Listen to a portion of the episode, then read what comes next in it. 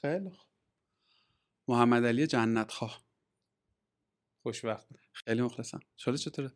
شکر خدا میگذره. خوب که بستگی داره تعریفمون از خوب چی باشه دیگه. الان که به صورت میانگین حال همه خوب نیست و همه هم حق دارن حالشون خوب نیست و خب منم یه ترومای سنگینی عملا گذروندم و هنوز یه دردهایی مونده. حالا تا عصبا بخواد باز سازی بشه یه فشاری به ستون فقرات آورده و یه شیش ماه خونه نشینی هم یه دوازده سیزده کیلویی رو وزن آورده. Anyway می‌تونست خیلی بدتر از این باشه اگه این پرسی حالت چطوره. یه سوال خورد اولش پرسیدی که توسط به اینکه تعریفمون از حال خوب چیه؟ تعریف تو چیه از حال خوب؟ والا اساسا حال خوب هیچ وقت ماندگار نیست و یه صحبت خیلی مفصلی هم راجع به بحث تضاد حیات من تو صفم نوشتم. که کلا زنده بودن بر وجود این تضاده و در وجود تضاد هاست. وقتی تضاد ها نباشن ما حیات رو از دست میدیم. و همه مفاهیم زنده هم به خاطر اینکه توی ذات تعریفشون یه تضادی وجود داره واسه همین زندن. از تعریف عشق گرفته که دو نفرم رو کره زمین بمونن حتما تعریفشون یه تفاوتایی داره و تجربهشون یه تفاوتایی داره. تا حتی بحث دین و اینا گرفته که همه میگن این دین مال من تفسیر من درست داره تفسیر تو غلطه. برخلاف مثلا چیزی مثل قانون نیو قوانین نیوتون که خب خیلی شفاف و واضحه و همه سرش یه فهم مشترکی دارن دیگه زنده نیست اون قانون عملا. یعنی ما تو دیالوگا نمی‌بینیم کسی بحثی راجع به قوانین نیوتون داشته باشه. ولی باقی مفاهیم که یک تضادی توشون وجود داره همیشه زندن. حال خوبم همینه به نظر من. چون انقدر میشه تعاریف از حال خوب آورد. که یک سوال همیشه زنده ایه و این مفهوم همیشه زنده ایه و فکر می‌کنم و نظر من حال خوب بیشتر اون چیزیه که رسوب کرده توی روان آدم.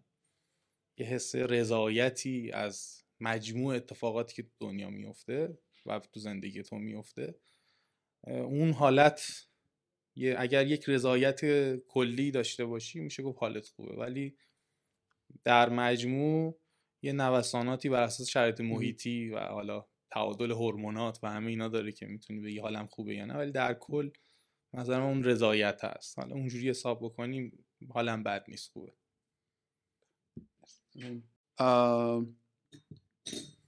پس من اینطوری تو رو شنیدم که میگی که یک به تعداد آدم ها روی زمین راه هست برای تعریف حال خوب. یک. دو اینکه حال خوب برای به تعریف تو به اون شیوهی که تو در واقع فهمش می‌کنی و طرحش می‌کنی بسته به چی شد؟ چی بود؟ اون حس رضایت جمع مجموعی که از کل برایند وقایع زندگی داری. که احتمالا یه بخشش هم دست خودت نیست. آره یه بخش زیادش هم دست خودت نیست. ولی در کل اساسا وقتی که شرایط با طبیعت سازگار نباشه حالا خوب نیست. ولی اگه شرایط با طبیعت سازگار باشه تو ممکنه که ناراحتی غم و ترومای زیادی تجربه کنی. اما در مجموع میشه گفت حال خوبه یعنی حالا حداقل بعد حساب نمیشه. ما توی شرایطی هستیم که با طبیعت محیط بیرونمون ناسازگاره و این خودش باعث که حال آدم حال مجموع آدم ها خوب نباشه الان. و عواملی که می‌تونه حالو بد بکنن خیلی زیادن مثلا خودجوش مدام بهان به بهانهای مختلف تو زندگیمون داره خلق میشه.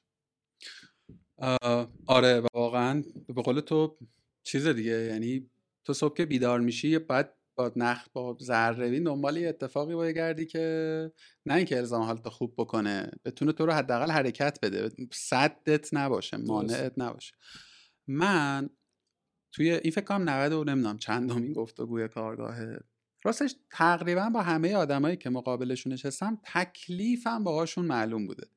یعنی مثلا یا label کارآفرین داشته یا label مثلا tech داشته marketing داشته یه label مرکزی بوده. حالا بودن آدمای چند وجهی که کارهای مختلفی کردن اما یه نقطه ثقلی حداقل من در اون آدمه شناختم و خودشم تایید کرده می‌دونی؟ من نتونستم تکلیفم با تو و اصلا concept گفتگومو معلوم کنم. تو رو باید کارآفرین بشناسم. یعنی با این ور تو صحبت کنیم اقتصاددان تحلیلگر سیاسی جامعه شناس تو همه این کلاها رو یه دور حداقل رو سرت گذاشته. خودت خودت تو چی معرفی می‌کنی؟ من خودم رو بیشتر همون بحث یعنی خودم رو معمولا بخوام تو سه تا واژه تعریف کنم همزمان. میگم حیات با تضاد. و فکر می‌کنم که وجود این تضادها و همین در واقع ابهامی که تو باش مواجه شدی به من بیشتر احساس زنده بودن میده. چون که توی فضایی هم که مدام در حال اکتشاف هم دارم سعی می‌کنم کشف کنم و سعی می‌کنم چیز جدید یاد بگیرم و سعی می‌کنم که چیزهای متضاد رو هم با هم درک کنم تجربه کنم. برای همین خودم هم اون چیزی که تو برات سواله برای منم سواله. یعنی یک تعریف مبهم و یه حالت انتظایی در واقع از خودم دارم. و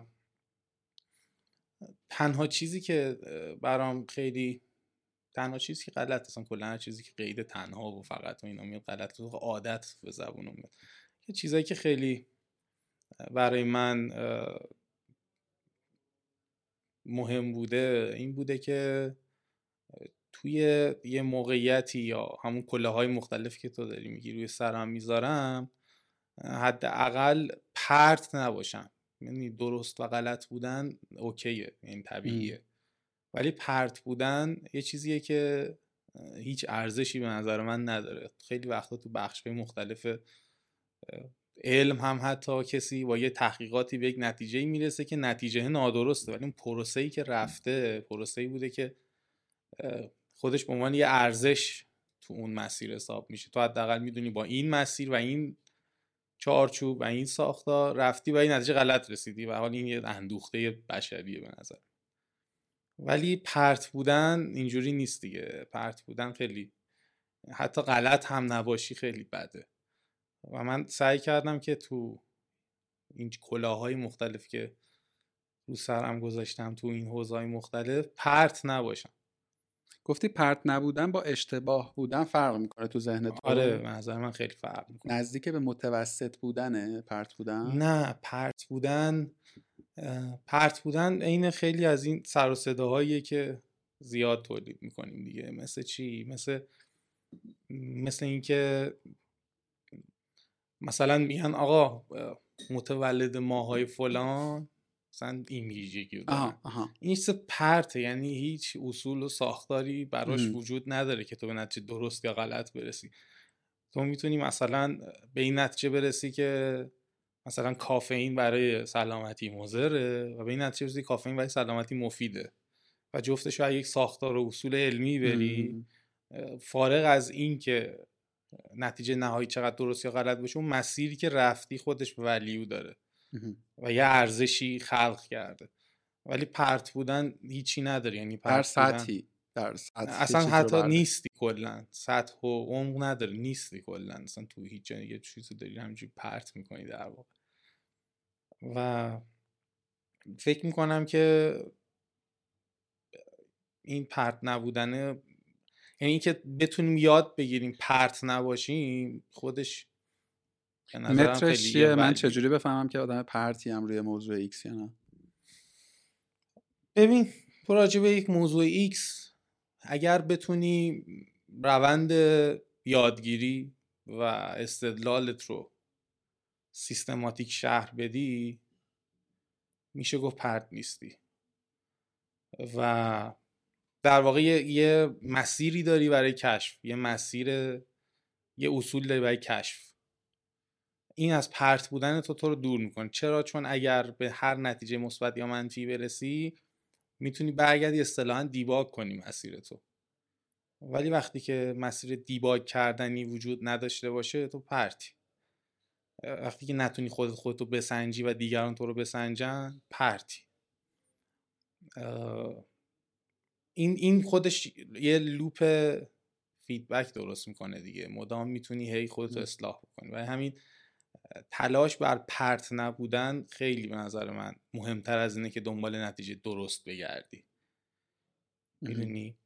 حتی مثلا این کارآفرینا این اکتشاف می‌کنن و نم تحقیقات می‌کنن دانشمند میشن هنرمند میشن هر چیز دیگه ای اینا حداقل به زعم من پرت نبودن. غلط داشتن ایراد داشتن شکست های متعدد داشتن موسیقی های غیر جذاب داشتن. ولی داشتن از یه مسیری می‌رفتن که ای با اون فیدبک یه اصلاحی می‌تونستن رو خودشون بدن و هی توسعه پیدا کنن برن جلو. ولی پرت بودنه معمولا به جایی نمی‌رسه. یعنی تو, تو با مسیر پرت بودنه رشدی برات رخ نمیده. داری در جا می‌زنی. اگه عقب نری. و البته که باز همه اینا هم تعریف می‌خواد. عقب رفتن یعنی چی؟ جلو رفتن یعنی چی؟ مثلا کی گفته عقب رفتن بعد شاید به تعادل دنیا بیشتر کمک کنه. یکی نقش عقب بودن رو به عهده بگیره. ولی به حال من حتی ترجیح میدم اگه قرار بدم عقب هم بره با یه چارچوب و ساختاری مدلل بره. آره یعنی با یه مسیری که بتونه بتونه بیانش کنه شرحش بده به اونجا برسه. نه که همینجوری بخواد عقب و جلو ببین من توی این 8 9 دقیقه که گفتگو گذشت رگه های فلسفی دیدم هر گفتگوی تو. یعنی شناخت به ساحت فلسفه. رگه های علم و فلسفه علم دیدم. یعنی مشخصا تو به روش وقتی از کلید واژه روش علمی استفاده می‌کنی و از روشمندی در کشف حرف می‌زنی اونوریه. حالا اینو می‌ذارم یه بر اونور نوشته های تو رو می‌بینم که تو تحلیل اقتصادی می‌کنی و کسی که دو واحد اقتصاد باز کرده باشه می‌فهمه که واگویه نیست. می‌فهمه که copy paste نیست. می‌فهمه که مثلا حالا دو خط از این وردار دو خط از اون وردار رو از تحلیل تاکسی و مترویی نیست میگم و خب هر کدوم از اینا یه عمری داره دیگه. یه عمری داره و تو از من جوانتری یعنی مثلا سی و یکی دو سالته. می‌دونی؟ چجوری تو تونستی به هر حالا من با ادبیات خودم میگم سطح و عمق. می‌دونی؟ یعنی فکر می‌کنم که چیزی که الان دور و اطراف ما خیلی زیاده ما یه عالمه تحلیلگر و نظریه پرداز و صاحب نظر داریم. که اینا در مورد همه چی حرف می‌زنن اما تو خیلی نمی‌تونی ربط و بستی بینشون پیدا بکنی. ولی در مورد نوشته های تو من حس ندارم صادقانه. حالا الان ملت میان میگن چرا مجیز میگی و تعارف می‌کنی و اینا. دیگه بگذاریم ازش. چجوری تونستی این کار رو بکنی؟ چجوری تونستی به قول تو پرت نباشی توی حوزه هایی می‌دونی؟ یعنی ببین منم فرام فلسفه می‌خونم ولی می‌دونم که پرتم. در نمی‌تونم نمی‌تونم در موردش ابراز فضلی کنم. نمی‌تونم حتی خودم رو آگاه بر ساحتش بدونم. می‌دونی؟ تو هم هیچ وقت ندیدم مثلا لیبل متخصص حوزه رو برداری یا؟ ولی تو می‌فهمی که این صحبت متخصصانه ایه. تونستم برسونم منظورم آره متوجهم چی میگی. خیلی وقتا میان اون بحث اون کتاب گستره است رنج. بله، بله. اونم صحبت می‌کنن بحث اینکه تو تو شاخهای زیادی یه چیز کلی بدونی یا توی شاخه خیلی عمیق باشی. ببین من فکر می‌کنم که خیلی الگوها تکراری هن تو حوزه های مختلف و این تکرار خیلی زیاده. انقدر الگوها تکراری هستند که می‌تونی اگر توی یه حوزه ای به یه الگوی مشخص تری و الگوی ثابت شده ای برسی احتمالا جای دیگه هم می‌تونی ازش استفاده کنی. مثلا حالا حتی من تحلیل اقتصادی که خیلی کلی نوشتم هیچ وقت جزئی واردش نشم چون اقتصاد علمان های زیادی داره. ولی خب به صورت کلی توی بوم نقاشیم ازش استفاده می‌کنم دیگه. ببین یکی که مثلا یه نقاشی یه منظره می‌کشه و تو اون تصویر رو که می‌بینی خیلی ازش برداشت های مختلفی می‌تونی داشته باشی و یه, یه... یه تصویر کاملی در واقع بهت میده یه نقاشی از علمان ها و اون هدفی که اون نقاشی داره اون تابلو داره. ولی الزاما نقاشه که یک آدم کشیده نه متخصص در واقع فیزیولوژی بدن انسانه نه الزاما در فلسفه خیلی عمیقه. نه در واقع خیلی تخصص خیلی زیادی مثلا روی کوه ها و دریاها و نمی‌دونم آب و رودخونه و درخت و اینا داره. اما این تصویری می‌کشه که تو از اون تصویره یه برداشت های خیلی متعددی به دست میده. من فکر می‌کنم که همین این خودش یه یه یه مهارته یه یه فن جداگانه ای از عمیق شدنه. یعنی تو الزامن برای یه تحلیل روی حوزه شاید حتی مثلا شرط لازمش هم نباشه که راجع به اون حوزه خیلی عمیق باشی ولی می‌تونی تصویر مفهوم داری ازش بکشی. نمی‌دونم چقدر می‌تونم منظورم رو برسونم ولی از یه نقطه‌ای به بعد واقعا جزئیات به تو کمکی توی فهم اون big picture نمی‌کنه دیگه. یه مثال خیلی دم دستی مثلا برات میگم. حالا امیدوارم که درست یادم باشه و بعدا ازش اشتباه در نیاد. ولی اومدن رفتار آدم ها توده آدم ها رو مثلا توی رفت آمد تو بازار و اینا اومدن مدل کردن و مثلا انگار که مثلا با ویدیو از بالا فیلم می‌گیری و هر کله آدم مثل یه نقطه فرض می‌کنی و می‌بینی تو این مثلا کادر بسته ای که داری چقدر این نقطه ها جابجا میشن. و خیلی این رفتار شبیه رفتار مولکول گاز توی اتاقه. یعنی تو در رو باز می‌کنی احتمالا دما کمتر میشه برخورد مولکولا با هم کمتر میشه تنشای بین همشون کمتر میشه. احتمالا اصلا ترکیب هایی که می‌تونن داشته باشن با هم دیگه کمتر رخ میده احتمالش. و همین رو تو می‌تونی تو روابط انسانی هم ببینی. وقتی فضا رو میبندی احتمالا دعوا و نزاع بیشتر میشه تو ترافیک اصاب خوردی ها بیشتره و انگار که اون بحث آنتروپی و اون بحث ترمودینامیک و اینا داره اینجا هم همون کارو می‌کنه. و همین من توی یکی از تحلیلام که اون رساله رستگاری قسمت اولش اومدم این مفهوم رو گفتم. مثلا راجع به ایران گفتم که ما آنتروپیمون داره زیاد میشه و در عین حال این سودپزم بسته سوپاپ هم نداره. و خب باید منتظر انفجار باشی. اصلا نیازی نیست که فکر عجیب غریبی هم راجبش بکنی.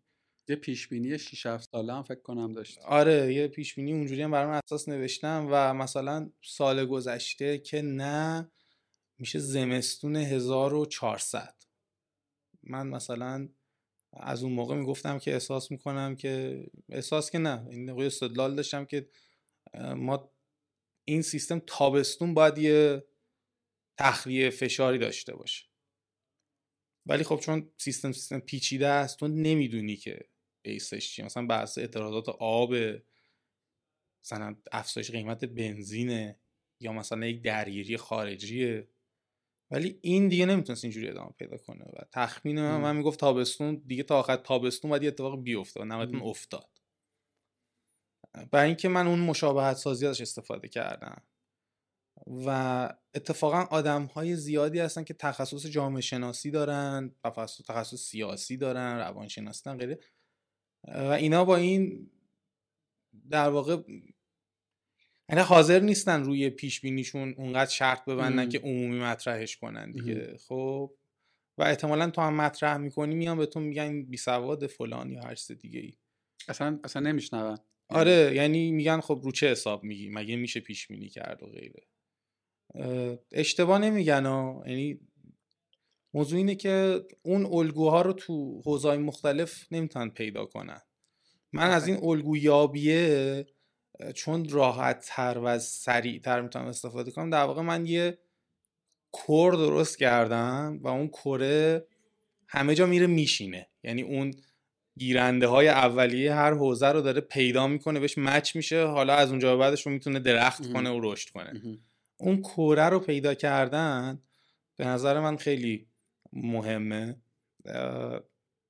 که خیلی abstract تر نگاه کنیم کره یه نگاه فلسفی داره که من راجع به اون سال گذشته خب یه live ی هم رفتم مفصل گفتم بحث consistency و completeness که ما مدام در این در حال نوسانی و نوسانه باید بدونیم که تو هیچ کدوم از این state ها نمی‌تونیم بمونیم چه ما چه هر سیستم دیگه ای حالا این سیستم می‌تونه یه ایدئولوژی باشه می‌تونه یه حکومت سیاسی باشه می‌تونه یه جامعه باشه می‌تونه یه آدمی باشه تو زندگی شخصی خودش و مادامی که این نوسانه این فرکانسه بین این دوتا حالت وجود داره اون آدم زنده است و وقتی اونو ازش بگیری میره به سمت مرگ.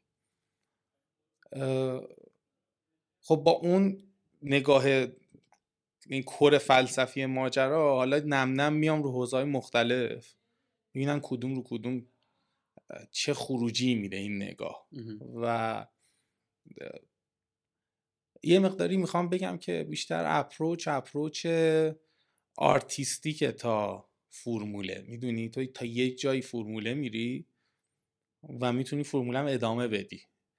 ولی من فکر می‌کنم اون چیزی که نهایتا ما رو می‌تونه در واقع متمایز کنه یا بتونی جاهای مختلف از یک core استفاده کنی نگاه artistic ه به اتفاقات. artistic به چه تعریفی؟ به این تعریف که تو یک جورایی در واقع می‌تونی یک چیزی رو ببینی یک چیزی رو تصور کنی که فشرده شده همه اتفاقات فرمول است. این مثلا مدل دوچرخ سواری که دستول میری و همه عضلات تو بدون که فکر بکنن تعادل دارن حفظ می‌کنن و تو هیچ وقت نمی‌دونی اون عضلات تک تک دارن چی کار می‌کنن. اگر بتونی اینجوری بری جلو نگاه در واقع آرتیستیک بشه اون وقت تو هر حوزه ای اون یه قطر هنری که میندازی توی ظرف رنگش رو عوض می‌کنه. برای همین توی اون مقاله هم یه تیکه اشاره کردم به اسم هنر تحلیل. یعنی تحلیل نظر من هنره. از جنس یه کاری که مثلا کاری که مثلا سالوار دالی می‌کنه. منتها اون هنرش به شکل یک تصویره که تو می‌بینی. این هنره گاهی وقتا به شکل یک فیلم یا فیلمنامه یا یک رمان ادبی در میاد. منتها جایی که آدم فراموش کردن که اونجا هم می‌تونه به اون شکل در بیاد تحلیله. آدم فکر کنن تو تحلیل تو باید خیلی روشمند فرموله تر بری جلو. نه روش که خب هنرم یه روشهایی داره بر.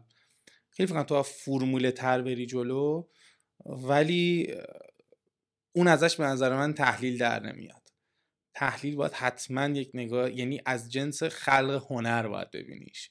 وقتی از جنس خلق هنر ببینیش این کاری از جنس خلق دیگه اون وقت تو با چیزی مواجهی که می‌خوای چیزی رو به وجود بیاری که تا قبل از اون وجود نداشته. می‌دونی؟ نقاشی مثلا سالوادو دالی تا قبل از خودش وجود نشه چیزی خلق کرده یا حتی یک سبکی رو خلق کرده. و چرا این قضیه تو بحث تحلیل نباید وجود داشته باشه؟ خب تحلیل هم یک اثریه که تو داری خلق می‌کنی. می‌تونی تو اینو به شکل مکانیکی باش برخورد کنی می‌تونی به شکل هنر باش برخورد کنی. مثلا تو بخوای نقاشی بکشی احتمالاً سری تکنیکا رو باید یاد بگیری. مثلا با چه ضربی به بوم بزنی رنگا رو چجوری قاطی کنی قلم رو چجوری بگی دستت. نمی‌دونم مثلا نسبت زاویه سر و گردن و اینا چجوری باشه. حالا هر کدوم تو سبکای خودش. این تا اینجا. تا اینجا رو همه می‌تونن یاد بگیرن. و همینو توی بحث تحلیل هم آدما میارن.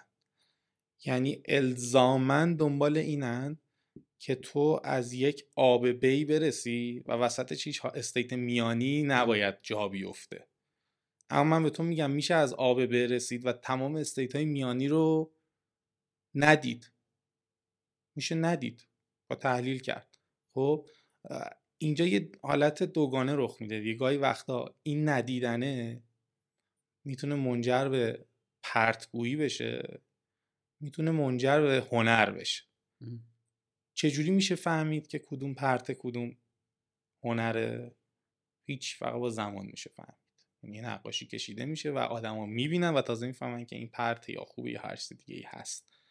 حالا تو تحلیل هم همینه. اون دیدنه چجوریه؟ باید زمان بخوره. ببینی چند تاش درست در میاد. اوکی تو می‌تونی یه بار پرت بگی. یا یه بار شانسی یه چیزی رو بگی. اگه سه بار چهار بار پنج بار پشت سر هم بشه یا مثلا تو ده بار هشت بارش در بیاد پس احتمالا تو به یه سبک تحلیلی رسیدی مال خودت خلقش کردی مثل هنر. و این می‌تونی جای مختلفش استفاده کنی. این یه پارت ماجرا پارت دیگه که گفتی که چه جوری تو همه این حوزه ها میشه ورود کرد. ببین یه یه،, یه چیزی که خیلی کلیدیه به نظر من اینه که سعی و تلاش آدم بکنه که از هر حوزه ای ببینه این الگوها تو حوزه های مختلف کجا دارن تکرار میشن به صورت ابسترکت. مثلا اون مثال ترمودینامیکی که زدن. و اگه همیشه دنبال این باشی بعد این مدت این دو شخص سواری برات را دست میشه. مثلا دستول میری. تو یه تجربه داری مثلا تو حوزه مثلا چه می‌دونم استراتژی همون الگوهاشو می پیدا می‌کنی مثلا تحلیل سیاسی می نویسی و بعد می‌بینی چه جالب. این element ایی که تو تحلیل سیاسی تو تحلیل اقتصادی هم یه جاهایی داره عینا جواب میده و تو کافی فقط الگوها رو درست پیدا کنی.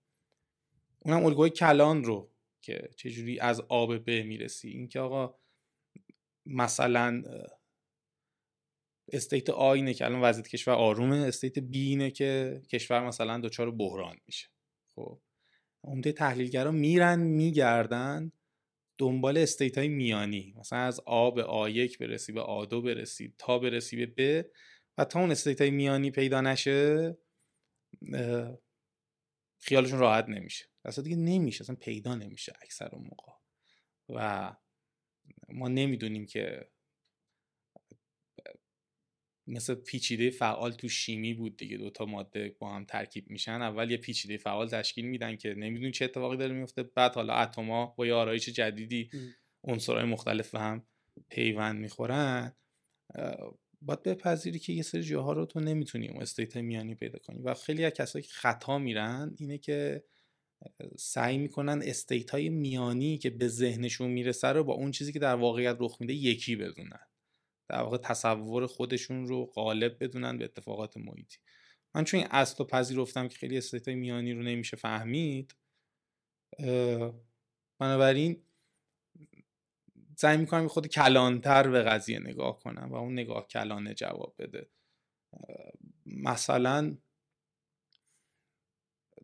یه سری علمان هایی که تو در مثلا, یه نمونهش مثلا ریزش اخیر بورس که فکرم اردی بهش بود رخ داد و یه سری هواشی بود که این نمی‌دونم فلان دیتا رو زودتر فهمیده و غیره. خب مثلا من یه مد... مثلا مثلا یه هفته دو هفته قبلش گفتم خب الان وقتشه که یه ریزشی هم تو بورس داشته باشیم. تمام المان ها اینو می‌گفت که نباید ریزش داشته باشیم. مثلا چه می‌دونم نقدینگی زیاد شده X و و Z رخ داده و اصلا بورس جا نداره الان مثلا اون قبل ریزش یا هر چیز دیگه ای و باید بره بالا مثلا. خیلی هم نمودارهای قوی هم مثلا نسبت دلاری مثلا ارزش دلاری بورس گرفته تا خیلی چیزای دیگه.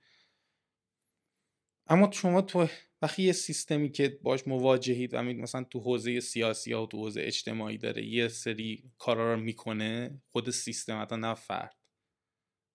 سیستم به معنی اجزا و آرایششون با هم دیگه و ارتباطاتشون. تو می‌تونی خیلی راحت بدون اینکه یه سری fact های خیلی واضحی که همه به عنوان state های میانی در نظر می‌گیرن نادیده بگیری و بگی okay شاید یه بالایی بره یه پایینی بیاد هر چیزی. و این این وقت ریزشی یه بار باید تخلیه کنه دیگه. چرا باید تخلیه کنه؟ چون که این سیستم با اون فرمول های دم دستی اولیه ای که مثلا همه جای دنیا داره جواب میده جلو نمیره دیگه.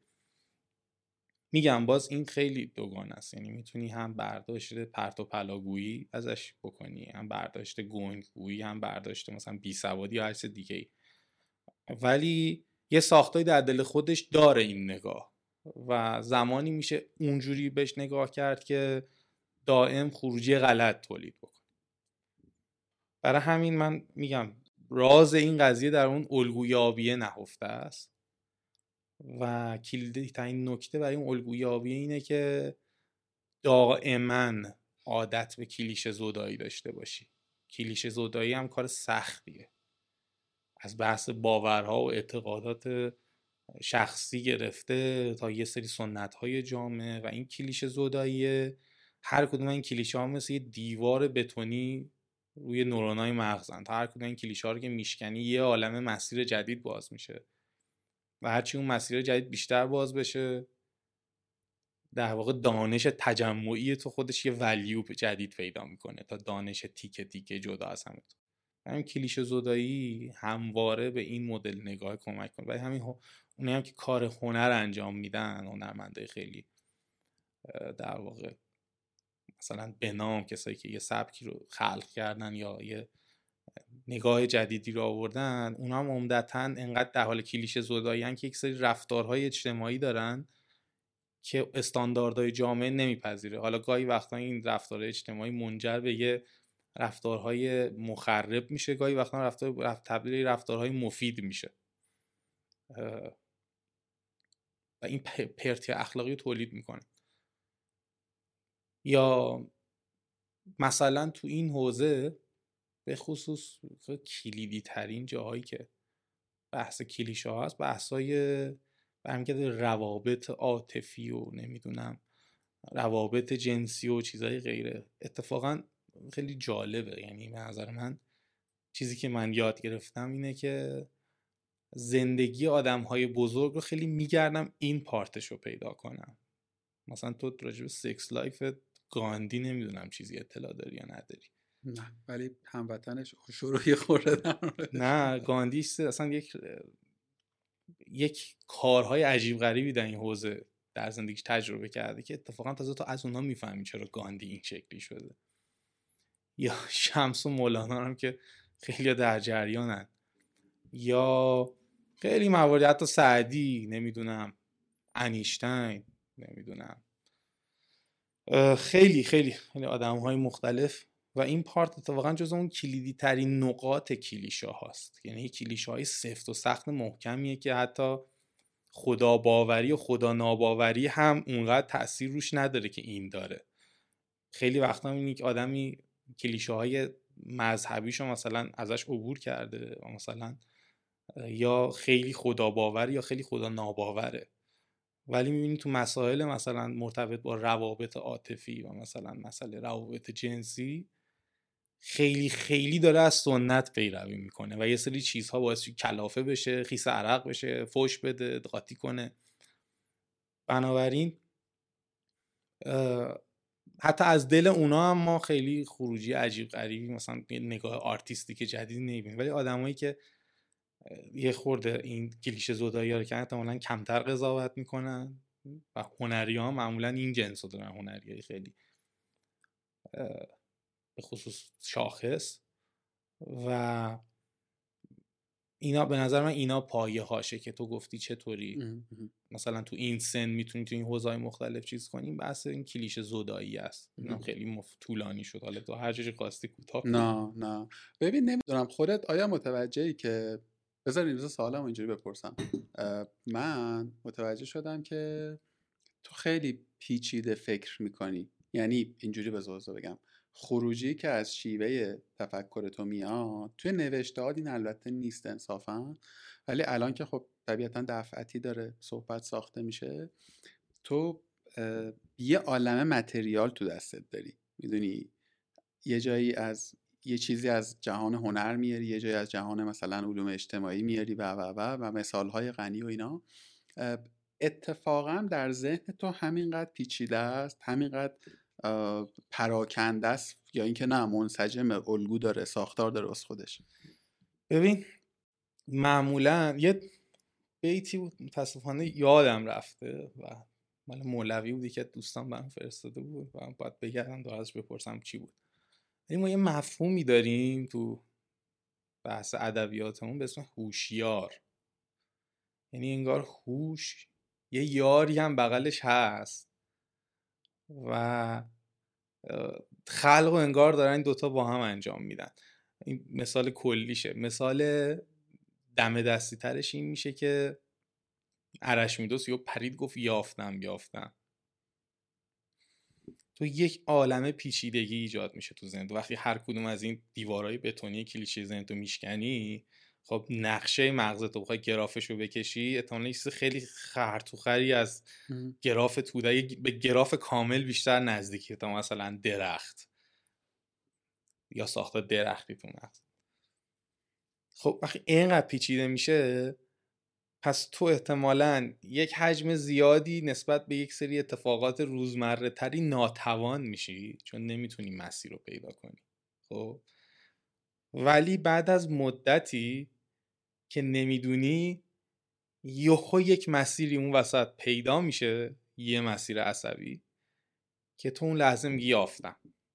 تو اون لحظه میگی الان کامل شد پروسه مثلا این ارزم به حضور مثلا یه تحلیل من دو سال پیش داشته تحلیل افغانستان داشتم. موقع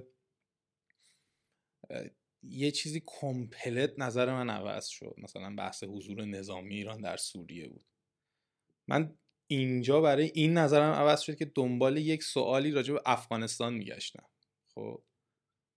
و وقتی که داشتم هی می‌رفتم تا پیدا بکنم این خروجیه چیه و تمام اون مسیرات تو هم قاطی شده بود چهار روز مثلا من نخوابیدم تا. یه سوال خیلی مثلا یه سوالی که هیچکی جوابشو درست به نظر من در نیورده بود. نه تو ایران بلکه در سطح دنیا من چنین مقالی هم پیدا نکردم. که آقا مثلا چرا آمریکا دو سال پیش از افغانستان رفت بیرون؟ چرا چهار سال پیش نرفت؟ چرا ده سال پیش نرفت؟ مثلا 2010 به این ور آمریکا تو افغانستان کاری نداره. برای چی مونده بود؟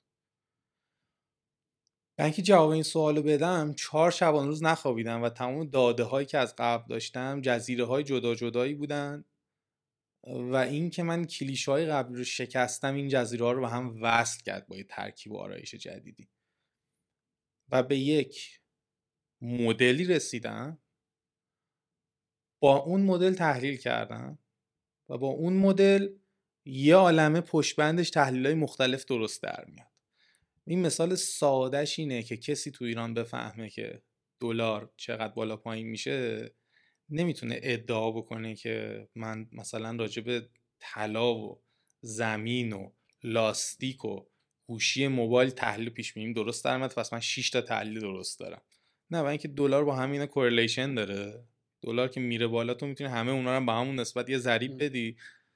ولی نمی‌تونی ادعا کنی که 6 تا تحلیل درستش یه دونه تحلیل درستش ولی به هر حال یک مدل درستی بهش رسیدی که آقا این correlation خیلی این خیلی راحت میشه اینو پیدا کرد دم دستی. اما مثلا توی یه مسئله سیاسی ژئوپلیتیکو که عامل انسانی و عامل جغرافیا و خیلی علمان های دیگه با هم درگیری که تو باز نمی‌تونی استیت های میانی رو پیدا کنی وقتی به یه مدل می‌رسی که می‌تونه پشت همینجوری وقایع و خروجی درست بده یه مدل درستی رسیدی دیگه. یعنی احتمالا جواب من به اون سوالی که قبلا وجود نداشته درست بوده. اون سوال که چرا آمریکا تا الان مونده بود. جوابایی که بهش می‌دادن چی بود؟ جوابایی از جنس state A B بود که دنبال state های میانی میگردن. مثلا گفتن شرکت های اسلحه سازی مثلا دارن سود می‌کنن. غلط. از یه ور دیگه میگن که شرکت اسلحه سازی دارن سود می‌کنن. از یه ور دیگه میگن که آمریکا مثلا در افغانستان n تریلیون دلار خرج کرد و ضرر کرد. بالاخره ما نفهمیدیم. شرکت تسلیحات سازی داشتن سود می‌کردن یا آمریکا اینجا ضرر می‌داده. خب می‌بینی یا مثلا اون آقای جولیان آسانج که خب خیلی واسه چپ ها بوتی حساب میشه مثلا این گفتش که یه بخشی از پولشویی ها رو اونجا انجام می‌دادن. اوکی تو پولشویی انجام میدی که دو تریلیون دلار هم ضرر کنی مثلا یا یه تریلیون دلار چقدر می‌خوای پولشویی کنی؟ یعنی اینا با هم نمی‌خونه. سالی چیزایی که واسه جامعه جذابه واسه تیفای طرفدارشون جذابه. اما سوال من هیچ اینا جواب نمی‌داد. چون با جواب دادن اینا تو به یک مدل نمی‌رسی که بتونی پیش بینی دیگه ای تحلیل دیگه داشته باشی. من با با طرح این سوال و پاپیت شدن سر این به یه مدلی رسیدم که نظر من در رابطه با حضور نظام ایران در سوریه عوض کرد و این مدل جواب داد. این مدل تو ان تا تحلیل دیگه این مدل داره جواب میده و این نوع نگاه داره جواب میده. این نوع نگاه خلق شد. وجود نداشت قبلش. و و این از اونجایی برمیاد که تو خیلی جاها احتمالا راجع خیلی مسائل روزمره احتمالا گیر می‌کنی مسائل خیلی ساده. چون یه مدل خیلی یه پکیج خیلی پیچیده گرافی تو مغزت درست کردی. بعد اون لحظه که به یافتم یافتم می‌رسی یه مسیر از اون کلاف کامواهای در تو در تو شده ای که تو مثلا باره کامیون کردی و سرنخش رو پیدا نمی‌کنی اونو یهو پیدا می‌کنی می‌کشی بیرون. برای همین نقاش های بزرگ هم همینن دیگه. یعنی یهو یک تصویری تو ذهنشون میاد و اونو خلق می‌کنن. اینجوری نیست که خورد خورد با فرمول بهش برسن.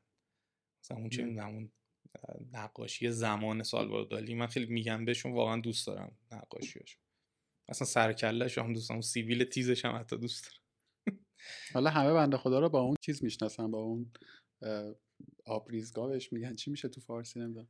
ولی خب خیلی کارهای مهمتری کرده. آره و اتفاقا دوست دارم که راجع به lifestyle روابط عاطفی و چیزش هم حتما بخونی. نخوندم آره حتما بخونی که اصلا چه نوعی از عشق رو تجربه می‌کرده و اصلا تو مخیله ما نمی‌تونیم بگنجه این چیزی. انقدر که سرشار از کلیشه شکنی و کلیشه زوداییه اصلا من یه معلمی داشتم یه استادی داشتم آقای جلال تهرانی. من هیچ وقت اینجوری خوب concept هنر تو ذهنم شکل نگرفت و می‌گفت که هنرمندان زیستن و خلق کردن چیزی به اسم هنر هیچ جوره با صنعتگری آبش تو یه جوب نمیره. و صنعتگری رو اینگونه توصیف می‌کرده که تو یه باری مسیر رو رفتی اینو ساختی و خوبم بود و بازخورد مثبتم گرفت. تو یک بار این کار هنرمندانه رو کردی. ولی اگر دوباره همین مسیر رو بری دوباره حتی همون چیزی که خودت پدیدش آوردی یا تو دیگه نمی‌تونی بگی من artistic کار artistic کردم. عملا داری صنعتگری می‌کنی یه یک چیز موجود رو باز تولید و باز تکرار اما یه نکته ای هم هست. حالا چه در عرصه تجسمی که تو مثال زدی چه در حوزه های دیگر هنر حتما که تو هم شنیدی اینو. میگن تو باید به قواعد کلی art مسلط باشی. قوانین رو بشناسی بعد بخوای بشکونیش یا ازش عبور بکنی یا از اون کلیشه بزنی بیرون. می‌دونی؟ همون تضاد consistency completeness دیگه. تو برای completeness یعنی برای کامل شدن یک بار ثبات رو میشکنی. ثبات رو که میشکنی یعنی همه میز رو به هم میریزی با یه آرایش جدید میچینی. با یه آرایش جدید که چیدی تو یه پله کامل تر شدی یه چیزی به دنیا اضافه کردی. خب این یه مدتی باید بمونه تو این state. پس یه مدت ثبات داره. یعنی کسی که سن... کار صنعتی هم داره می‌کنه. یعنی مثلا استیو جابز که میاد آیفون رو مثلا محصول می‌کنه. حالا این که میگن نمی‌دونم این ایده مثلا همکاراش بوده فلان نه همه okay. اینا برای رسانه خوبه جذابه. و الزاما به این معنی نیست که همه اون کار رو استیو جابز انجام داده. اما یک آرایشی از آدم ها و ساختار و ایده ها رو پدید آورد اصلا خود ابدا همونه. که خلق شد می‌دونی؟ و وگرنه اینجوری می‌تونیم بگیم سالوادو دالی هم که کشید اون که مختره رنگ و بوم و اینا نبوده که. بله. تو می‌دونی؟ می‌خوام بهت بگم که پس تو اگر یک ایده ای رو خلق می‌کنی باشه یک محصولی می‌رسی و میبریش تو صنعتی سازیش می‌کنی در واقع همونه که یک چیزی خلق کردی حالا دنیا رو می‌بری تو یک ثباتی تو یک ثبات تکرار شونده ای تا خلق بعدی. این دوتا همواره وجود دارن. هی ثبات خسته کننده میشه میری به سمت خلق. خلق که می‌کنی خسته میشی میری به سمت این ثباته. این هم واسه اینی که تو زنده ای تو نمی‌تونی دائما هر روز خلق بکنی چنین چیزی وجود نداره. ما توی دنیایی هستیم که آقای گودل توی تئوری مجموعه میگه ما هیچ مجموعی نداریم که هم همزمان هم completeness داشته باشه هم consistent باشه که تو اون live مفصل گفتم. اگر completeness داشته باشه پس باید تمام تئوری های متضاد هر تئوری که داره هم داشته باشه. و وقتی که این دوتا با هم شکل می‌گیرن دیگه ثبات نداره consistent نیست. وقتی consistent پس تو یه دو سه تا rule اولیه بدون دلیل پذیرفته ای داری که می‌تونی based بر اون یه مجموعی بسازی که اون مجموعه مجموعه تئوریاش consistent باشه. این دوتا وجود نداره. و بعدش هم فکر کنم آقای تورینگ اومد گفتش که اصلا حتی decidable هم نیست مجموعی که بخواد یه مجموعه set of تئوری ریاضیاتی بخواد باشه decidable هم نمی‌تونه باشه. این decidable نبودنه دقیقا اینه که ما نمی‌تونیم با یک set of rules ی حتی تخمین بزنیم که state بعدی دنیا چیه state بعدی زندگی چیه. چون decidable نیست. و این همون بحث کلی جبر و اختیار میشه که همواره مطرح بوده که ما هی مدام داریم بین این مفهوم های متناقض نوسان می‌کنیم. اون بحث صنعت هم که گفتی از این جنسه. من با اون دید همراه نیستم. فکر می‌کنم تو یه بار یه خلقی رو می‌کنی اونجا تو یه هنری رو خلق کردی. حالا که میری تو بحث صنعتی سازیش صنعتگرش میشی تو تو محل ثباته رفتی. تو نمی‌تونی مدام خلق کنی بری جلو. چون اگه مدام خلق کنی بری جلو متلاشی میشی. ثباته رو از دست میدی متلاشی میشی. ببین باز با بحث ارزش گذاری نیست یعنی مثلا چه می‌دونم هنر منبت کاری خب یه الگویی رو یه بار یه بابای یه جایی از تاریخ پدید آورده. ما الان هزاران منبت کار داریم که اونا رو آرتیست صدا می‌کنیم و دارن اون کار رو می‌کنن. آیا بده؟ نه. آیا هنر به نظر من توی با این تعریفه دیگه نیست؟ خب چیزی از ارزشاش کم نمی‌کنه خب ولی فکر می‌کنم که دیگه ابداعی نداره. دیگه کار خلاقه ای داره اتفاق نمیفته یه ظریفکاری زمان بره احتمالا ارزشمنده برای یه سگمنتی. ولی راستش بخوای با, با, این تعریفه که من داشت همدلم دیگه اونو هنرمند. ولی ولی چیزی از میگم ارزشش هم کم نمیشه. بالاخره یه یه یه, یه, یه محصوله یه, یه خروجی ارزشمند. آره منم باید هم همسو هم یعنی چون یه چیزی که خلق می‌کنه. یه سری حالا اونو دنبال روی بله. می‌کنن. مثل سبکای هنری ما 16 هزار تا سبک مثلا اسم داریم دیگه. یه جایی از زمان اصلا شکل پدید آمدن کوبیسم و ایکس و ایگرگوزک همین همین بوده دیگه. یه آدمایی تو اون قالب قبلیه نگنجیدن زدن بیرون حالا به موازات یا فرادا. یه چیزی پدید آورده و بعد دوباره خودشون و همه اینا در مجموع یه عرصه هنری رو هول داده به جلو یا حداقل توسعهش داده اگرم که پیشرفته نبود. اون هوشیاره رو اومدم داشتم می‌گفتم رفتم توی لاین اینم الان دارم آره. میریزم. آره اینه که داشتم می‌گفتم یه مفهوم خیلی جالبیه. من این هوشیاره رو خیلی با اون پدیده ایمرجنس توی تفکر سیستمی یکی می‌بینم. ببین مثلا مثالش اینه که مورشا مثلا با یه نسبتی میگن کارگر و نگهبان و فلان و اینا. وقتی مثلا یه مورچه خار میاد یه عدهشون رو می‌خوره ترکیب جمعیتی به هم می‌خوره ولی خود به خود دوباره همون ترکیب رو بدون هیچ فرمان مست یا لونهشون و ساختارش مثلا ببینی زیر زمین مثلا یه شهر عجیب غریبیه. کی مثلا نقشه اونو داده خب این تجمیع اینا و روابط اینا با هم اونو خلق کرده دیگه. ما نمی‌دونیم اون چیه. مثلا بحث کانشسنس اینه که ما یه سری مجموعه از نورونات تو مغزمونن که جدا جدا از هر کدوم سوال بکنی نمی‌دونن جریان چیه. ولی پکیجشون با هم یک نریتوری تو ذهن ما آورده که به شکل خداگاهی تعریفش می‌کنیم.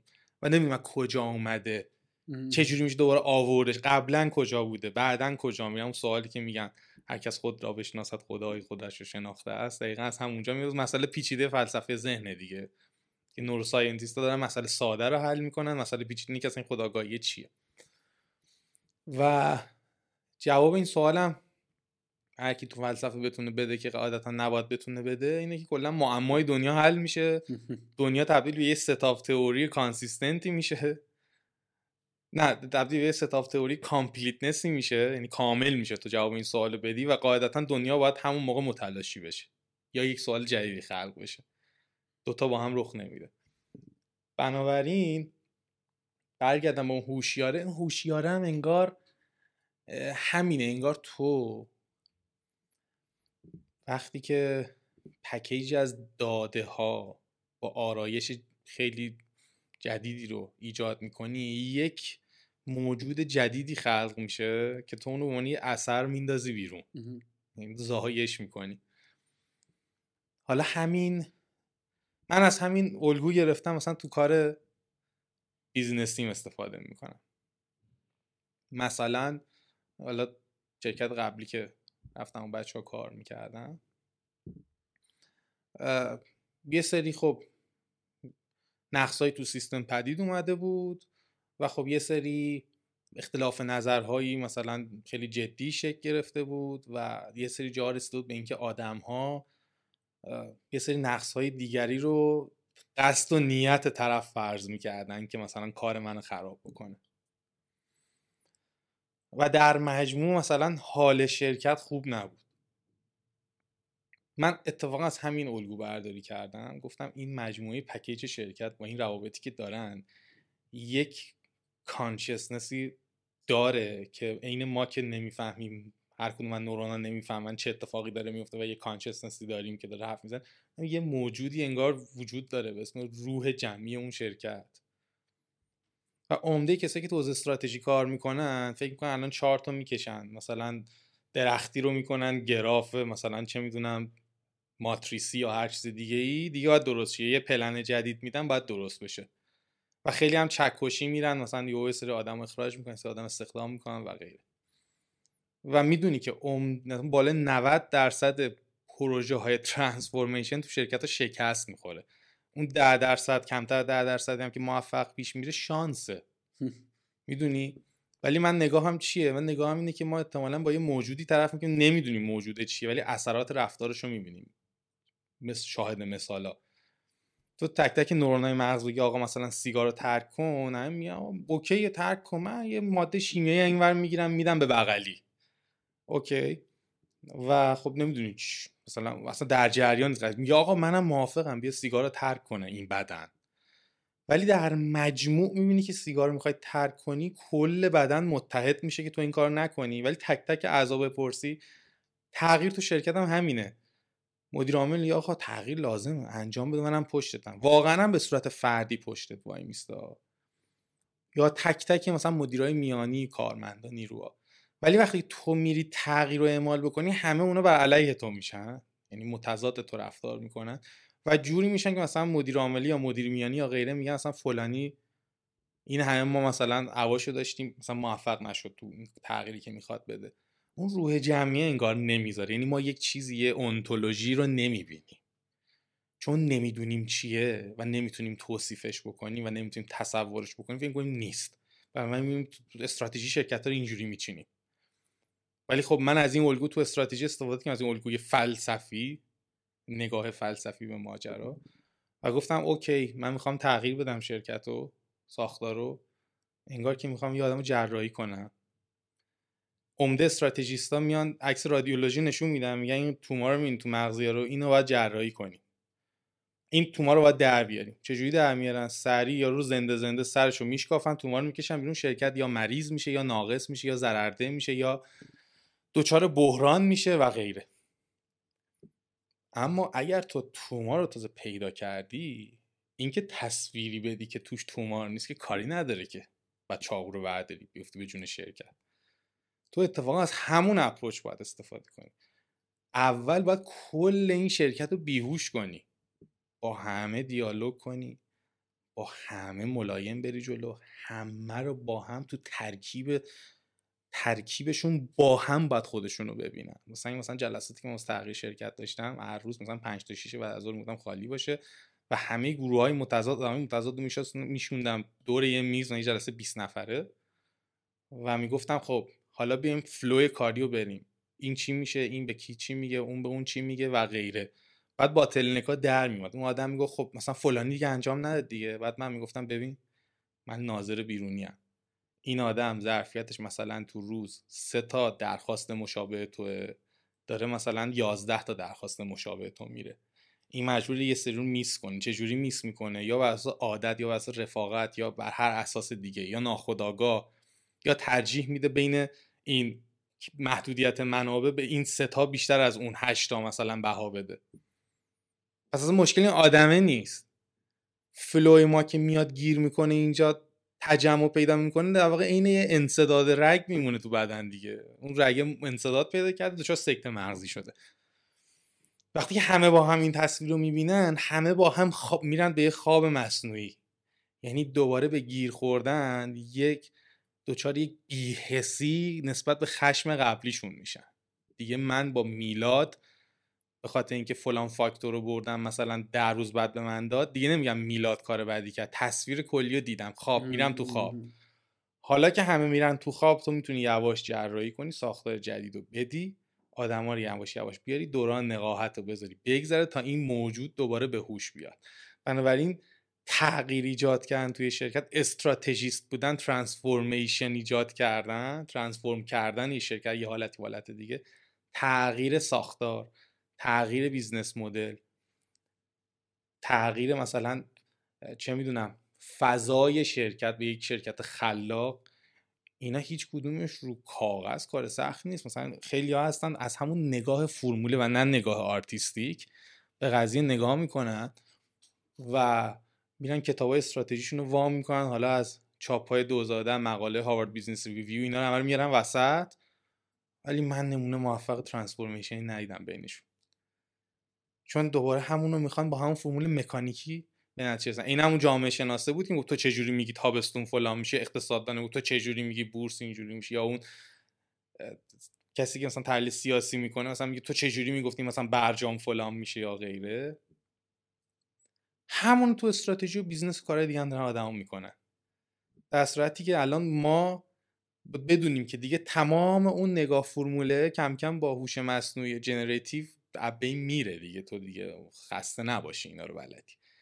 اگه اون نگاه artistic ه رو داشته باشی به همون شکل عین آب خوردن بین حوزه‌های مختلف میپری. حالا تو استراتژی هم مثل چیزا رو نمی‌دونی ولی خلق می‌کنی. من مثلا تو حوزه استراتژی واسه اون کاری که داشتم کم یه سری مدل و ساختارها رو اصلا نمی‌دونستم وجود دارن. من که نمی‌تونم همه کتاب استراتژی رو حفظ کنم که. و حدس می‌زدم که حالا با توجه به این مدل نگاه آرتیستیکه ساختار باید این شکلی باشه. حالا میرم سرچ می‌کنم آیا ساختار این شکلی قبلا روش کار شده یا نه؟ کار شده باشه خب میرم الگو کاملتر شده دیگه چرخ رو دوباره اختیار نمی‌کنم. پیدا کردمش. نباشه سعی می‌کنم خلقش کنم. ولی خب موضوع اینه که توی سری کار این شکلی که خیلی پرتکراره حتما پیدا می‌کنی. اگه بتونی سوال خوب مطرح کنی حتما پیداش می‌کنی.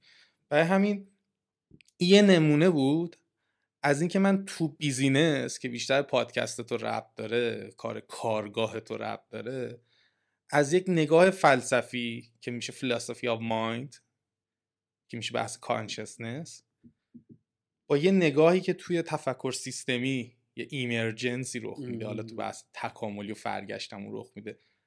با این دوتا و بحث اون completeness و consistency که گفتم با هم تضاد دارن به یک solution ی می‌رسم و چون می‌بینم انگار که موجود زنده طرفم با الگو برداری از پزشکی که یهو نرم سر اون شرکت رو ببرم به یه solution خروجی می‌رسم که رو شرکت پیاده سازی بشه و شدنی باشه. ببین چند تا حوزه رو من آوردم و یه کار استراتژیک من تو اون شرکت کردم بدون اینکه یک جمله از استراتژی الان به تو بگم. درسته که بعضی ازش استفاده می‌کنم و ولی می‌خوام بگم این core قضیه چقدر همه جا با همدیگه میشینه. حالا یه نکته جالب تر بهت بگم راجع به همین. اونم اینه که این consistency و completeness کجای این المان های تغییر شرکت؟ یه نکته جالب.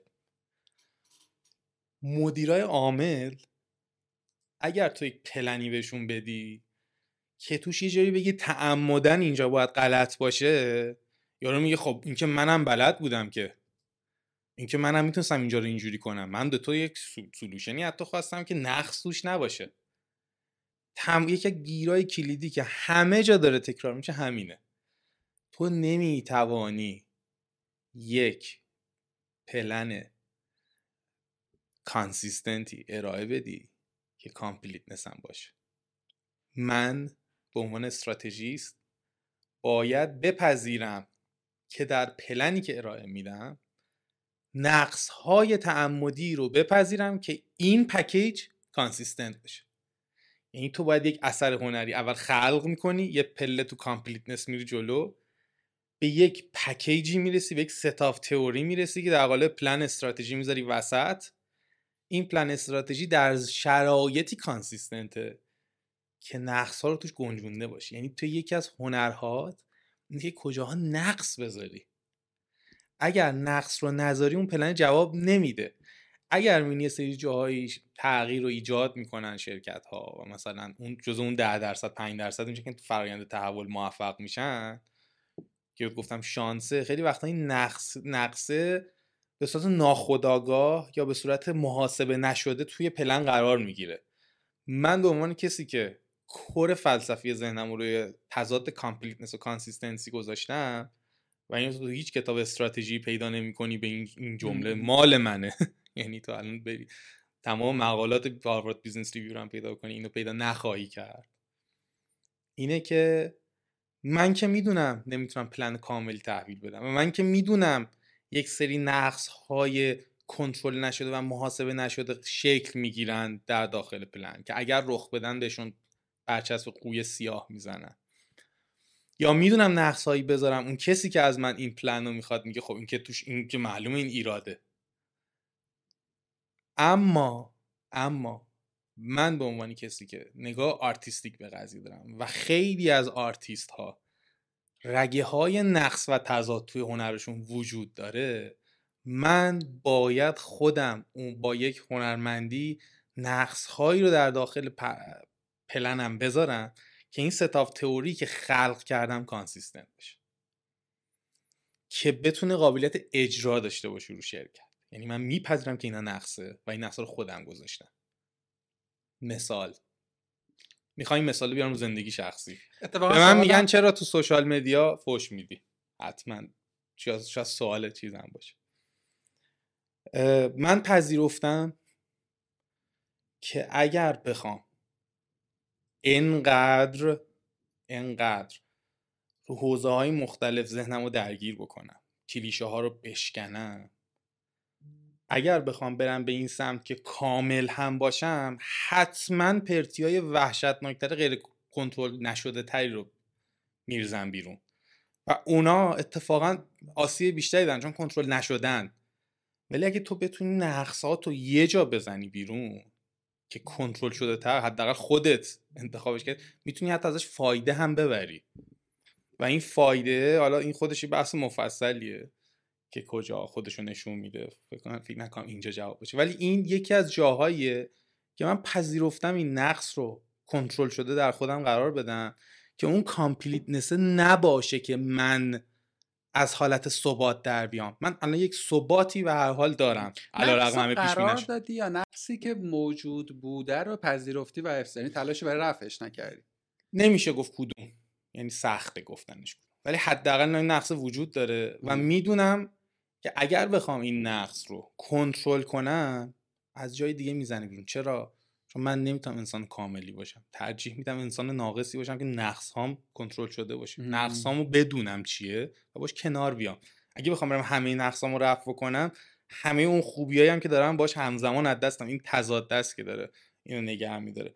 بنابراین تو جفتشون نمی‌تونی هم داشته خیلی هم میگن خب تو که مثلا اینقدر خوب می‌نویسی فلان و اینا. خب تو می‌دونی اگه فوش ندی چه آدمای بیشتری می‌خونن؟ نخونن.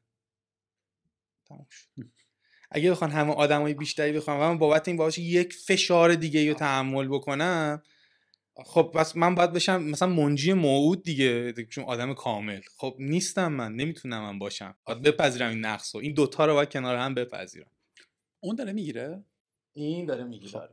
ببین چقدر من مثلا 16 تا تشدید می‌خوام بذارم رو این که خب توی مدیوم پادکست هم این نقده زیاد میشه. چرا انگلیسی ولغور می‌کنی؟ چرا این مدلی حرف می‌زنی؟ چرا اشوه میای نمیدون آقا مدل من اینه دیگه. بعد خوب درست غلط همینه. می‌دونی؟